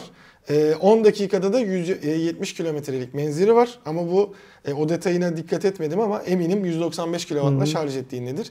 Türkiye'de şu an sadece e, maksimum 120 var diye biliyorum. O da belli başlı noktalarda. Standartımız aslında şu anda 50 kW olduğunu söyleyeyim. Yani Hızlı bu şarjlarda. ben evde şarj ederim diyenler için çok uygun bir araç değil, bu. Onu söyleyelim. Yani özel bir şey olacak. Bir de e, işte şu anda onun standartını karşılayan şey yok ama büyük ihtimalle ben şey yatırımları geleceğini bekliyorum. Çünkü işte iX'te, iX3'te de daha yüksek değerler var. Ya e, BMW Türkiye kendisi bir yatırım yaparak bazı şarj istasyonları koyacak. E, ya da işte kendi bayilerinde bu kadar yüksek değerleri verecek. Ya da e-şarj veya e, ZES'i bazı çalışmalar olarak daha yüksek değerleri verecek diye düşünüyorum. Çünkü ZES'teki o 150 idi pardon. 150 kW bölü saat bile belli başlı yerlerde var. Şu an galiba e, yeni otobanda hiçbir yerde yok mesela. Benim bildiğim BMW herhangi bir yatırım yapmaz. Salar Çayır'a, Mevlam Kayır'a diye yönlendirir onları. Ee, bir de yine buna benzer Mercedes'in Evet. SUV'si var değil mi yeni duyurulan? Yani e, i7 şey demiştik. E, Ye- Hı hı. rakibi demiştik. EQS'nin de SUV modeli e, tanıtıldı. O da artık S-Class bir e, şey oluyor. E, sedana göre 20 santim daha yüksek. E, bu açıdan bayağı iyi ve 3210 milimetrelikte e, aks mesafesi var. Gerçekten geniş, ferah bir araç olarak geçtiğini söyleyelim. EQS 450 Plus EQS 450 Formatik ve EQS 580 Formatik var. Yine EQS ailesine biraz aslında e, yakın e, şey yapıyor. EQS Formatik 2 elektrikli motorla e, 4 çekiş sağlarken 355 beygir e, ve 568 nanometre tork. E, ikinci versiyonu da 800 nanometre tork üretiyor. Burada tabii ki işte o içerisindeki işte 580 en güçlü e, versiyonu. 450 Plus ise sadece e, tek akstan çekiş sağlıyor. 4 tek 4 çekerli olmadığını da e, söyleyelim. Bunun e, şeylerine WLTP değerlerine baktığımızda giriş versiyonunda e, 23 veya 18,6 kW bölü saatlik 100 kilometrede şey sunuyor. Diğer iki versiyon ise 24 ila 20 sunduğunu da söyleyelim. 507 ila 613 kilometre e, kilometre Menzil. menzil arasında değişen de değerleri mevcut. 200 kW hızlı şarj desteği var. 30 dakikada %10'dan %80'e e, çıkabiliyor. E, 450 yani giriş versiyonu da 15 dakikalık şarjla bu 200 kW'la şarj edersen 250 kilometrede menzil kazandığını söyleyelim. Her ikisi de çok pahalı. Onu söyleyeyim ben. Fiyatlarına Yani, şu anda belli değil de. Üz- üzerinde yani konuşmamıza- EQC'nin e, 1.5-2 arasında olduğunu düşünürsek. Geçelim. Aa, pardon düz EQS sedan 4.5'tur. Geçelim ama neye geçelim? Yine otomobillerle ilgili bir habere geçelim. Bu sonunda denebilecek bir durum. Aslında sonunda değil. Biz bunu e, Tesla'nın Türkiye'ye giriş yaptığı haberinde ayrıca konuştuk. Geleceğine yani. Yani zaten. hani şunu dedim ben Tesla bunun tekrar Türkiye'de aktif olacağını bilmese Türkiye'ye giriş yapar mı? Ayrıca şöyle bir şey var. BTK'nın bu geçmişte aldığı kararın çok doğru bir karar olduğunu savunamayız dedim. Niye savunamayız? Hatta aynen şu örneği verdim. Yani Hans bu arabayı Almanya'da alıp kullandığı zaman bu özelliği kullanıyor. David bu arabayı Amerika'da alıp kullandığı zaman kullanıyor. Paul bu arabayı Brezilya'da alıp bu aldı kullandığında bu özelliği kullanıyor. Türk bu arabayı İstanbul'da, Ankara'da alıp kullanırsa BTK Ee, bu özelliği kullanmasını yasaklıyor. Onu Burada bir yanlışlık var ve BTK bu yanlıştan dönmeli dedik. kesinlikle. O yanlış neydi abi? 4 sene önce 2018'de e, biliyorsunuz aslında akıllı sistemler var araçlarda. Şimdi artık elektrikleriyle onlar hatta cihaz denmeye başladı bildiğiniz gibi ama e, bu navigasyon, işte internete bağlanma vesaire gibi hizmetler için sonuçta bir sim kartı ihtiyacı var. Ve araçlarda bu hizmet vardı. SOS hizmetleri bile dahil olmak üzere. Zaten ilk başta sadece SOS hizmetleri kullanılıyordu Evet. Türkiye'de. İlk başta da zaten Mercedes ve BMW'de BMW. görmeye başlamıştık. Yani lüks sınıflarda diyeyim. Tabii ki büyük ihtimalle Aston Martin'de, Alfa Romeo'sunda falan filan da vardı. 2018'de çıkan bir kararla bu hizmetler kapatıldı ve Niye kapatıldı? Bu fabrika, bu markaların ürettiği araçlardaki sim kart Türkiye'deki regülasyona tabi olmadığı için Evet. kapatıldı. Ee, ve bu durumla beraber bir anda 2018 öncesinde bu hizmetlerle alan ki sende de öyle bir durum e, vardı. Satın alan kullanıcılar onun hizmetinin parasını vermesine rağmen bir anda bu hizmetten e, mahrum kalmışlardı. Ve doğal olarak markalar kullanıcılarına dediler ki yani işte mesela bana kabataslak söylenilen şey şu oldu.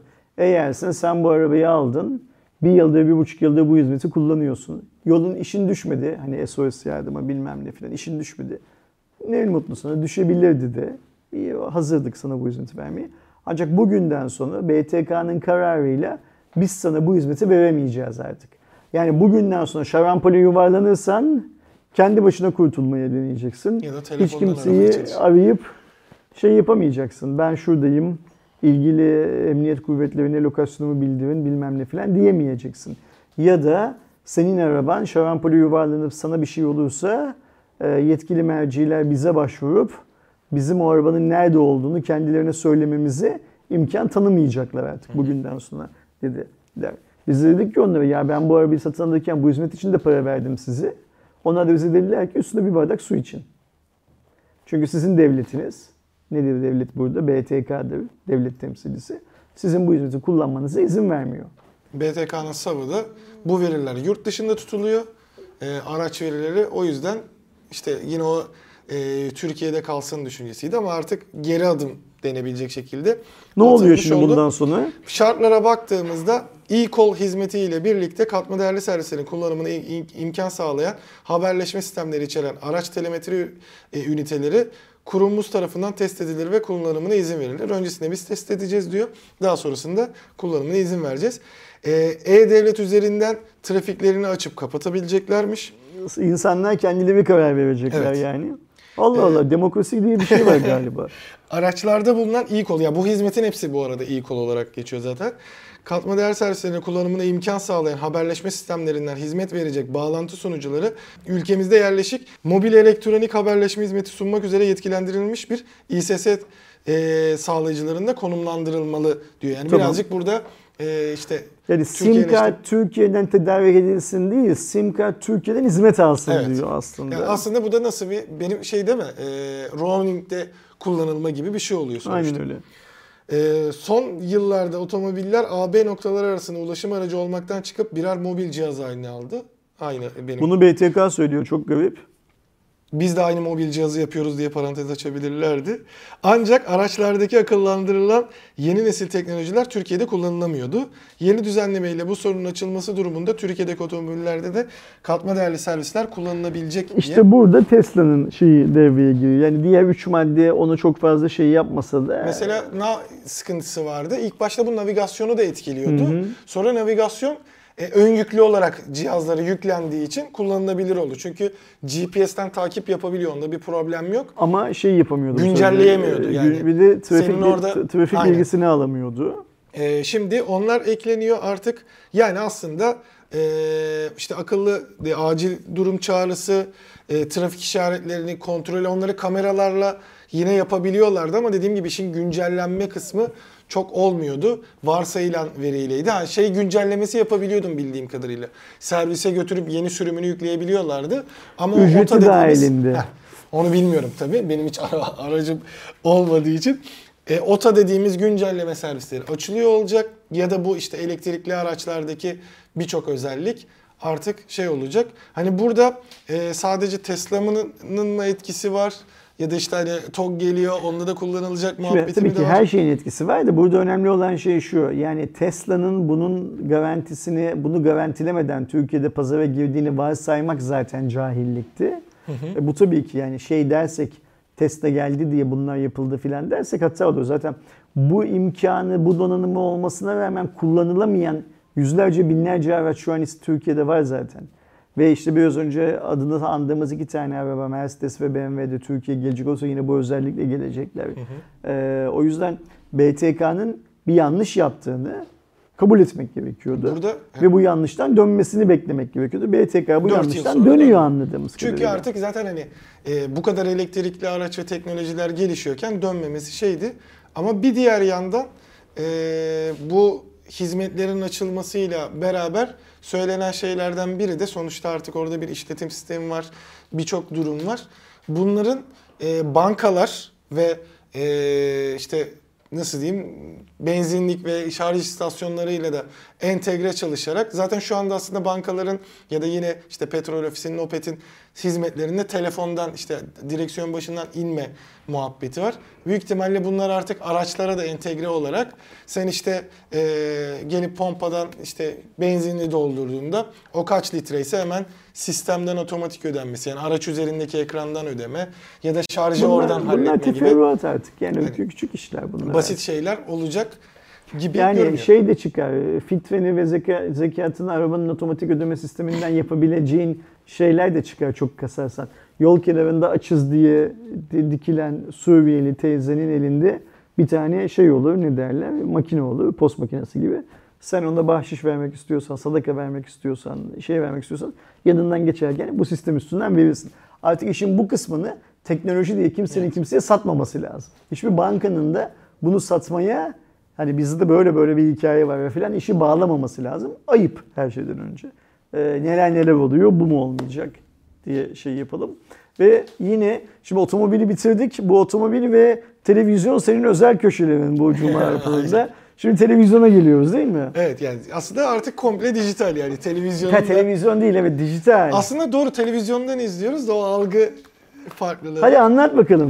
Ee, Disney Plus biliyorsunuz gelmek üzere artık Ee, 14 Haziran'da gelecek. Daha öncesinde bir Atatürk'le alakalı bir e, içeriğin olacağı söyleniyordu. Bu sefer e, Engin Akyürek'in başrolünde oynadığı Disney Plus'ın orijinal içeriği Kaçış dizisiyle alakalı e, belli başlı fotoğraflar ve bilgiler e, kazandırıl e, paylaşıldı. O3 Medya ve Sein Film tarafından yapımcılığı üstleniyor.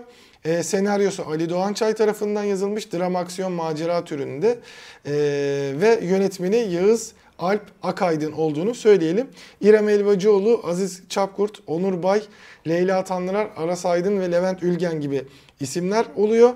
Ve konusu da savaş fotoğrafçısı Mehmet ve farklı ülkelerden gelen bir grup gazetecinin araştırma yapmak üzere Ezidi köyünde gidişleri ve orada sınır ötesinde gizlice geçen grubun bir baskın sonucu terör örgütünün e, eline düşmeleri, sonrasında yaşandıkları dramları gibi birazcık Türkiye'nin Orta Doğu bölgesini e, anlatan bir dizi olacak. Dram, aksiyon, macera zaten şey demek. Aşk, nefret, ihanet. Türk dizilerinde bu böyle şey yapıyor. Vuku buluyor. Mizah biraz var mıdır bilemeyeceğim ama. Mizah olarak işte, da Netflix'e Erşan Kuner'in dizisi geliyor. Aynen öyle. Burada şey işte gördüğümüz kadarıyla Engin Akyürek'le bu kızlardan bir tanesinin arasında bir hikayeler Tabii, var, bir şeyler olması. var. İşte o zor koşullarda. Gerçi bu şimdi tutsak tutuldukları e, anlarda. Amerikan yapımı olduğu için e, Engin Akyürek'le listedeki mesela sallıyorum Aziz Çapkurt'la da bir şey olabilir. Hep o algı ha, var ya şey olacak. Tabii diye. mümkündür. Yani işin o kadarını biz şey biz yapamayız. onları Netflix öğretti yani. Oturduğumuz yerden şey yapamayız. Bilemeyiz işin o tarafını. Olabilir mi? Olabilir şey anlamında. Ama e, dert değil olsun. Yani söylenecek bir şey yok. Dizi de güzel bir diziyse oturur biz Göreceğiz yani Disney Plus'tan gerçekten çok büyük umudum var. Benim şu an beklediğim HBO Max ile Disney Plus oldu. Benim de şu an beklediğim şu senin benimle paylaşmadığın henüz Netflix harici şifreleri bir paylaşman. Evet bugün de şeyle e, Gülfem'le konuştuğumuzda bir o şeyi yapayım dedim. Ee, bir diğer yandan Netflix kanadında da... Konuyu kapatıyoruz öyle Okey tamam. Onu zaten yapacağım. Ee, Netflix kanadında da son 10 yıldır ilk defa bir abone kaybı e, dikkat çekiyor. 2022 yılının ilk çeyreğinde hani bu öyle böyle de değil 200 bin abone kaybetmiş durumda. Ee, burada da tahminlere göre e, 2022 tahminler bu arada bir araştırma şirketinin Netflix'in kendi tahmini sene sonuna kadar 2 milyona bulacağını e, düşünüyor. Evet. Hı hı. E, ilk çeyrekteki kaybın büyük bir kısmının Rusya'daki abone kaybı olduğu e, şey yapılırken. Yani aslında abone olmaları devam edecekler de ödeme yapamıyorlar. Ya 200 binin içinde olduğunu ama zaten şu anda erişimi kapattığı için bir artı 700 bin zaten oradan geleceği söyleniyor. Yaklaşık 1 milyon bir abonesi var demek ki Rusya'da anladığımız kadarıyla. Ee, sebeplerine baktığımızda pandemideki hızlı artışın artık hani hayatın biraz normale dönmesinden İnsanların kaynaklı. Evden çıkmasının yani. E, çıkarak artık daha az şey yapmasının. Bir diğer yandan aslında kendisi e, çok fazla e, belirtmese de ben fiyatların da etkisi olduğunu düşünüyorum. Çünkü e, Türkiye'deki yeni paylaştığımızdan önce ben yanlış hatırlamıyorsam Amerika'da iki kere Avrupa'da bir kere bir güncelleme yaptılar. Ee, ama burada Netflix fiyat artışı değil, şifrelerin daha çok paylası, paylaşılması e, olduğunu söylüyor. Çünkü 100 milyon abonenin şifre paylaştığı söyleniyor. En az iki kişiyle paylaşmış olsa 300 milyonluk bir aboneni yani 200 milyon bir abone kaybı olduğu anlamına geliyor. Benim gibi iki daha fazla olan da mutlaka vardır. Paylaştıkça artan tat. Tabii ki. Yani hayat paylaştıkça güzeldir Heh, diyorlar. Biz aynen. de onu yapıyoruz ama bir diğer yandan Netflix daha öncesinde bununla alakalı... Şimdi Netflix'in, boş ver işin şey hikaye kısmını. Netflix'in açık söyle, açıkça söylemesi gereken şey şu. Rekabet kızışıyor ve e, biz daha çok kaybedeceğiz abone. Evet. Mesela HBO Max arttırdı. Aynen öyle. De düşürdü ben galiba biraz. bunu bu haber ilk piyasaya çıktığı zaman seninle de konuşurken söyledim. Ben çok eski bir HP şey Netflix yatırımcısı olsam yani çok eski bir dönemden Netflix listesini de almış olsam tam çıkışında. Bu noktada çıkıyorum artık daha fazla kalmam. Yani bu hatta ben daha önce çıkmış da olurdum büyük ihtimalle. Bu nokta artık yani buradan daha fazlasını şey yapmam. Ben de mesela ee, ben ne zaman çıkardım? HBO ile Disney globale çıkıyoruz dediği anda Aynen öyle. eyvallah. Ee, çünkü e, daha ortada e, fiili olarak rakipler yokken Netflix bu kayıpları yaşıyor. Rakipler ister istemez Netflix'ten dünyanın her yerinde bir şeyler satacak, çalacaklar. Bu Netflix'in iyi günleri. Hı hı. Şimdi Netflix inovatif bir ürün olarak insanların hayatına bir şeyler soktu ama kendini dünyanın her yerinde ısrarla tekrarlıyor. Yani mesela ben bazen Netflix'in bana önerdiği bir diziyi açıyorum.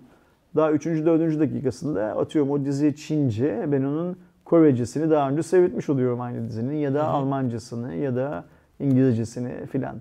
Yani e, aynı hikayeleri tekrar tekrar tekrar tekrar dünyanın farklı coğrafyalarında farklı aktörlere, farklı aktrislere çektirerek, farklı yönetmenlerin gözüne anlatarak yol alması mümkün değil Netflix'in.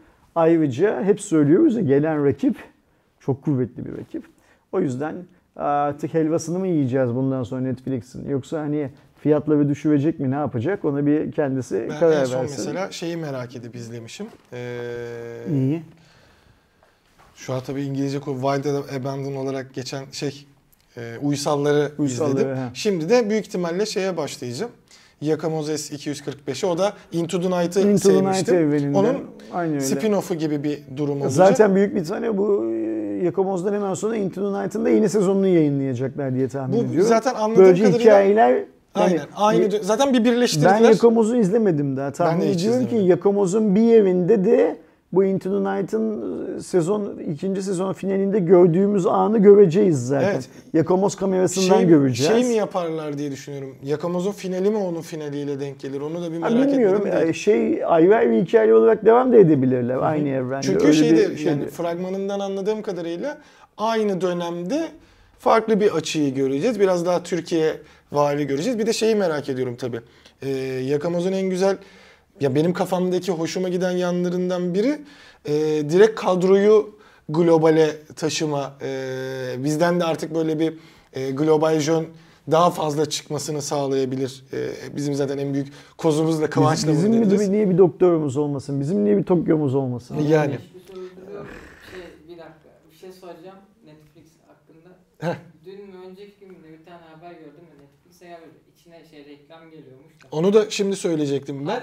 Netflix'in içerisinde zaten bu aboneyi düzeltmek için de bir daha önce de bunun söylentileri vardı reklamlı abonelik.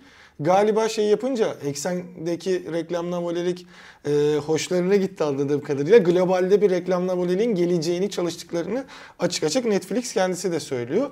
Bunun Daha daha, uygun fiyatlı tabii. Hani e, reklam izleme Sen versiyonuyla. geçmezsin.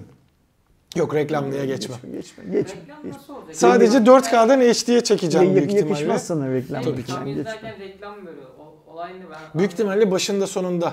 Başında sonunda. Aynen, bölüm yok. Vermez herhalde. Ha belki alt bant olarak geçer bilmiyorum. Çıktığında görürüz de. Bir de şeye baktım işte Netflix'teki izlediğimde bayağıdır izleyeceğim izleyeceğim deyip vakit bulamadığım için şu anda hep yemek yerken BoJack Horseman'dan bir ya da iki bölüm izliyorum. Ben şeyi Onun izlemek dışında istiyorum yok. işte bu e, Yakamoz'u izlemek istiyorum daha izlemedim. Bir de şu Barack Obama'nın sunduğu bir belgesel var. Daha doğrusu Barack Obama'nın sesinden sunulan Ha, bir belgesel var. Dünyanın en güzel milli parkları belgeseli. Hmm. Bir de onu izlemek istiyorum ama ikisi için de zaman. Barack Obama'nınkini ilk açtım. ilk bölüm 52 dakikaydı. Çok uzun Oo. geldi. Hiç şey Ben, o zaman o belgesel tadında gidiyor herhalde. Evet evet öyle. Belki bu akşam mesela şey yaparım. O e, yani yarın iş olmadığı için cumartesi. Zaten sahur falan da var ya. Sabaha kadar o Barack Obama'nın şeyini belgeselini belki bitiririm. Öyle bir şey var kafamda. Ama e, biz tabii ki Netflix'ten bizim daha çok ekran başına bağlayacak yapımlar bekliyoruz. Aynısının İtalyancası, aynısının e, Flemenkçesini. Ya şeylere çok değil. benzer zaten işte. Formülü gerçekten hani o globalde de çok dalga geçilen bir konu olmaya başladı. Yani Netflix e, yerel yapımlarında bile oradaki yerelliği globale taşımak yerine Netflix formülüyle şey yapma oluyor. Gerçekten hani tabii ki bunların vurgulaması güzel bir şey. En başta işte eşcinsellik vesaire konusunda ama e, her diziye yani şeyi anlıyorum ben.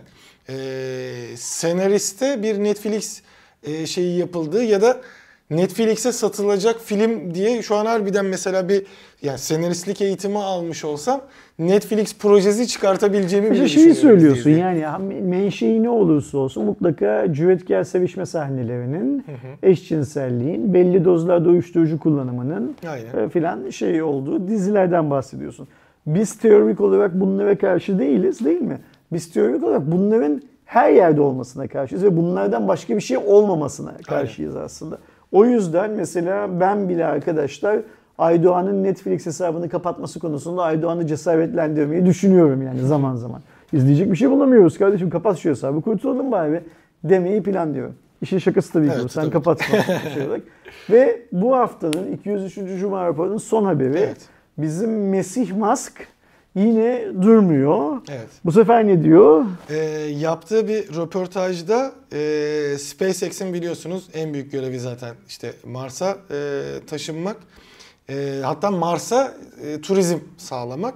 Bununla alakalı da şu anda e, Mars'a yapılacak yolculukta örneğin 100 bin dolara mal oluyorsa o zaman neredeyse herkesin çalışıp tasarruf edebileceği ve isterse Mars- Mars'a gidebileceğini düşünüyorum demiş. Ben bunun bir Türkçe versiyonunu yakında e, duymuştum. Özellikle gençlerin yurt dışına çıkabilmesi açısından. Hani Aynen. kafalar biraz benzer çalışıyor. Musk anladığım Kadıköy'de meydanda Mars'a Mars'a Mars'a diye 100 binden bilet 100 bin dolardan bilet satacak. Onu anlıyoruz Evet değil yani mi? 100 burada? bin doların ya global çapta e, işte biraz tasarruf edilerek alınabilecek bir bilet olduğunu Şimdi- fiyat performans dengesi olarak düşünüyorum. Musk'ı daha önce konuştuk. Musk'ı da tekrar konuşmaya gerek yok. Mesela şunu söyleyeyim.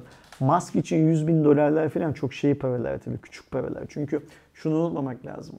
Bu adam e, bir geekken yani dünyayla çok fazla iletişimi yokken PayPal'ı artık. ha? E, En hak kısmına Ha. geldi artık. PayPal'ı satıp cebine harcayamayacağı kadar çok parayı koyan bir adam. Para bozmuş. O yüzden aynen öyle. Paranın azlığını, çokluğunun tahayyülü yok bence bu adamda. Çünkü bir tweet atıyor, bir coin şilliyor. e, 10 milyon dolar, 5 milyon dolar bir saatte falan kazanıyor yaptığı bu işten. E, Para kazanmak Musk için dünyanın geri kalanında olduğu kadar önemli bir şey değil. O yüzden de zannediyor ki 100 bin dolar gerçekten insanların ömrü hayatı boyunca kazanabilip bir Amerika için bile 100 bin doların çok büyük bir para olduğunu bilmiyor mesela. Yani. Farkında değil bunun. Şeyle e, dünya insanlarıyla şeyi bu kadar kopuk. E, iletişimi bu kadar Acaba kopuk. yakın zamanda böyle Türkiye iletişimi oldu falan diye dili sürçtü de TL falan mı diyecek diye. o zaman herkesin erişebileceği bir şey olabilir de. Hani ya o açıdan kesinlikle öyle ama bir şeyi var gerçekten hani. Şimdi o da e, savunması da belki yorumlarda öyle düşünen de olur hani. Sonuçta Mars'a gidişten bahsediyoruz ama oradaki vurgu herkesin erişebileceği bir durum var. Biz bunu işte yakın zamanda TOG muhabbetinde yapıyoruz yani. TOG'a herkes Bir de şunu uğraşamayacak. unutmamak lazım. Ucuz Mars- olur 100 bin dolar bu arada Musk- Mars'a gitmek için. İlk Tesla'ları satmaya başladığı zaman da içten yanmalı motorlu araçlara nazaran çok yüksek fiyatlarla sattı. Evet Roadster'ı Ee, sattı ilk. Aynen öyle yani.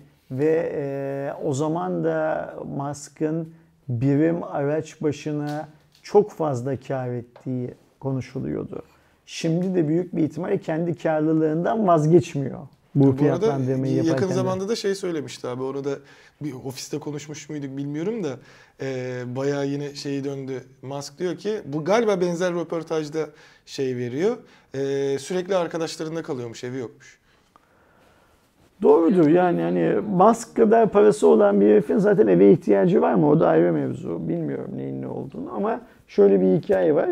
Ee, biz bu Musk'ın saçmalıklarını çok daha uzun yıllar dinleyeceğiz. Şu an şeyi de sevmeye başladı. İşte popüler olmanın, konuşulmanın. İşte bu e, Enel Hak hikayesi zaten böyle bir şey. Yani Musk şimdi bir süre sonra kendisini e, mesela siz Amerikan Amerika Birleşik Devletleri Başkanı olur musunuz diye bir soru sorsa bir gazeteci ben dünyanın başkanı olacağım. Niye Amerika? Ben Mars'ın sahibi olacağım. Niye dünya Amerika Birleşik Devletleri'nin başkanı olayım filan da diyebilir. Musk, Musk'taki şey e, gaz seviyesi o şeyde. Evet. Yani gaz beyine hücum etmiş durumda bence ufak ufak. Ee, ve işin kötüsü şu, biz bu saçmalıkları çok daha uzun süre göreceğiz biliyoruz ama bu saçmalıkları norm olarak kabul edenlerin sayısı da az değil. Mesela Yani bir ben Mesih olma durumu mesela gerçekten ben geçen gün. Twitter'da şeyi gördüm. Çok şaşırdım buna. Maskarada sırada böyle abuk subuk tweetler atıyor da onun altında bir şey yazanın ilk yazan bir iki kişi cevap veriyor ya. O cevap verilenler kendilerini kutsanmış insanlar gibi şey yapıyorlar, e, değerlendiriyorlar. Mesela adam Musk'ın kendisine m, iki yıl önce verdiği cevabı haftada bir kere retweet ediyor mesela. Musk'ın bana verdiği cevap bilmem ne filan diye. Aynen öyle. Tarihte bugün. Bir, de bir yandan da şey gibi bu. Şapelin tepesindeki Allah'ın eli gibi. Ee, aynen ya işte öyle. hani e, o kadar garip gelmeye başladı ki şey olarak ve bu şeyi de birazcık benim açımdan korkutuyor. Bunun en büyük e, şeylerinden biri işte e, sosyal medyanın globaldeki bu işte şey algısını, ünlülük vesaire algısını da değiştirir. Yani Musk'ı Musk gibi bir adam bile hani Musk gibi bir adam dediğim şu anki birkaç yıl önceki halini düşündüğümüz yani kafasında e, ilk başlarda manyakça denebilecek planlar olan ama bunlar uğruna da bir şeyler yapmaya çalışan bir adamken şimdi işin işte şaklabanlığa doğru e, geçme kısmı. Influencer oldu. Tam aynısını diyecektim şimdi. Influencer oldu bir benzeri. influencerlaşma işte influencer etkisinin de burada e, şey olmasıyla Şimdi bak bu influencer etkisi biraz önce şey yaptığımız, saydığımız BTC Türk'ün kurucusu Kerem Efendi'de de var benim anladığım kadarıyla. Ee, ben BTC Türk'ü kurdum, daha ne yapayım? Bunun makro boyutu, ben PayPal'ı kurdum, sattım. İşte e, arabayı yapıyorum, elektrikli otomobili yapıyorum, insanları Mars'a götürüyorum, bir tweet atıyorum. Milyon dolarlık hacimlere neden oluyor bu, daha ne yapayım filan filan. Bu hikayeler, bu influencerlık başa bela. O yüzden gel şeyle kapatalım yayını. O biraz önce söylediğimiz ne yazık ki biz bu influencerlık hikayelerinden daha çoğunu göreceğiz. Farklı farklı insanların farklı farklı influence yöntemleri denediklerine şahit olacağız. Buradaki esas riskli şey bir cenahın bunları gerçek sanması.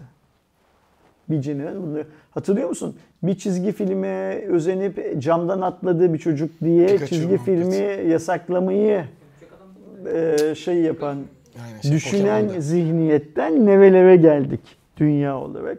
Bunların hepsi üzerinde uzun uzun düşünmemiz gereken şey ve şu ben oldum hikayesi yok öyle bir şey. Yani ben oldum diyen adama toplumun bir şekilde oturulan oturduğun yere diyebilmesi lazım.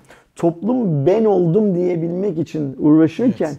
kimsenin kimseyi oturulan oturduğun yere senden daha bir bok olmadı deme şeyi kalmıyor. Ne derler? e, şansı kalmıyor. 203. Cuma raporunu böylece bitirdik. 22 Nisan günü bugün. Önümüzdeki hafta bayram öncesi son Cuma raporumuzu yapacağız. Cuma Bayramla Cuma raporu denk düşecek mi? Perşembeyi Cuma'yı Bu saatte e, şimdiye kadar açıklama Sayın Cumhurbaşkanımız Recep Tayyip Erdoğan tatil yapacak mı yapmayacak mı Şimdiye kadar bilmiyoruz. Çünkü biletler alındı Eğer e, tatil yapmazlarsa burada Buradayız. stüdyoda, tatil yaparlarsa evlerden filan bir yerlerden bayramdaki Cuma raporunu da yine sunuyor ama ara vermiyor. Oluruz Yok, büyük yok. bir ihtimalle. Yani en kötü ihtimalle canlı yaparız zaten. Canlı yaparız en kötü ihtimalle ara vermeyiz. Netleşirse önümüzdeki hafta onun bilgisini de arkadaşlarla Tabii ki. paylaşırız. Görüşünceye kadar kendinize iyi bakın. Bu pazar akşamı Aydoğan'ın da aramıza katılma ihtimali var canlı yayında. Çünkü Manita'nın şeyi doğum günü geçen haftaydı. Artık bu hafta abi Gülfem'in doğum günü var falan diye şey de yapamaz. Hani başka 7 bir gün 7 bahane- gece kutladık abi biz demiş.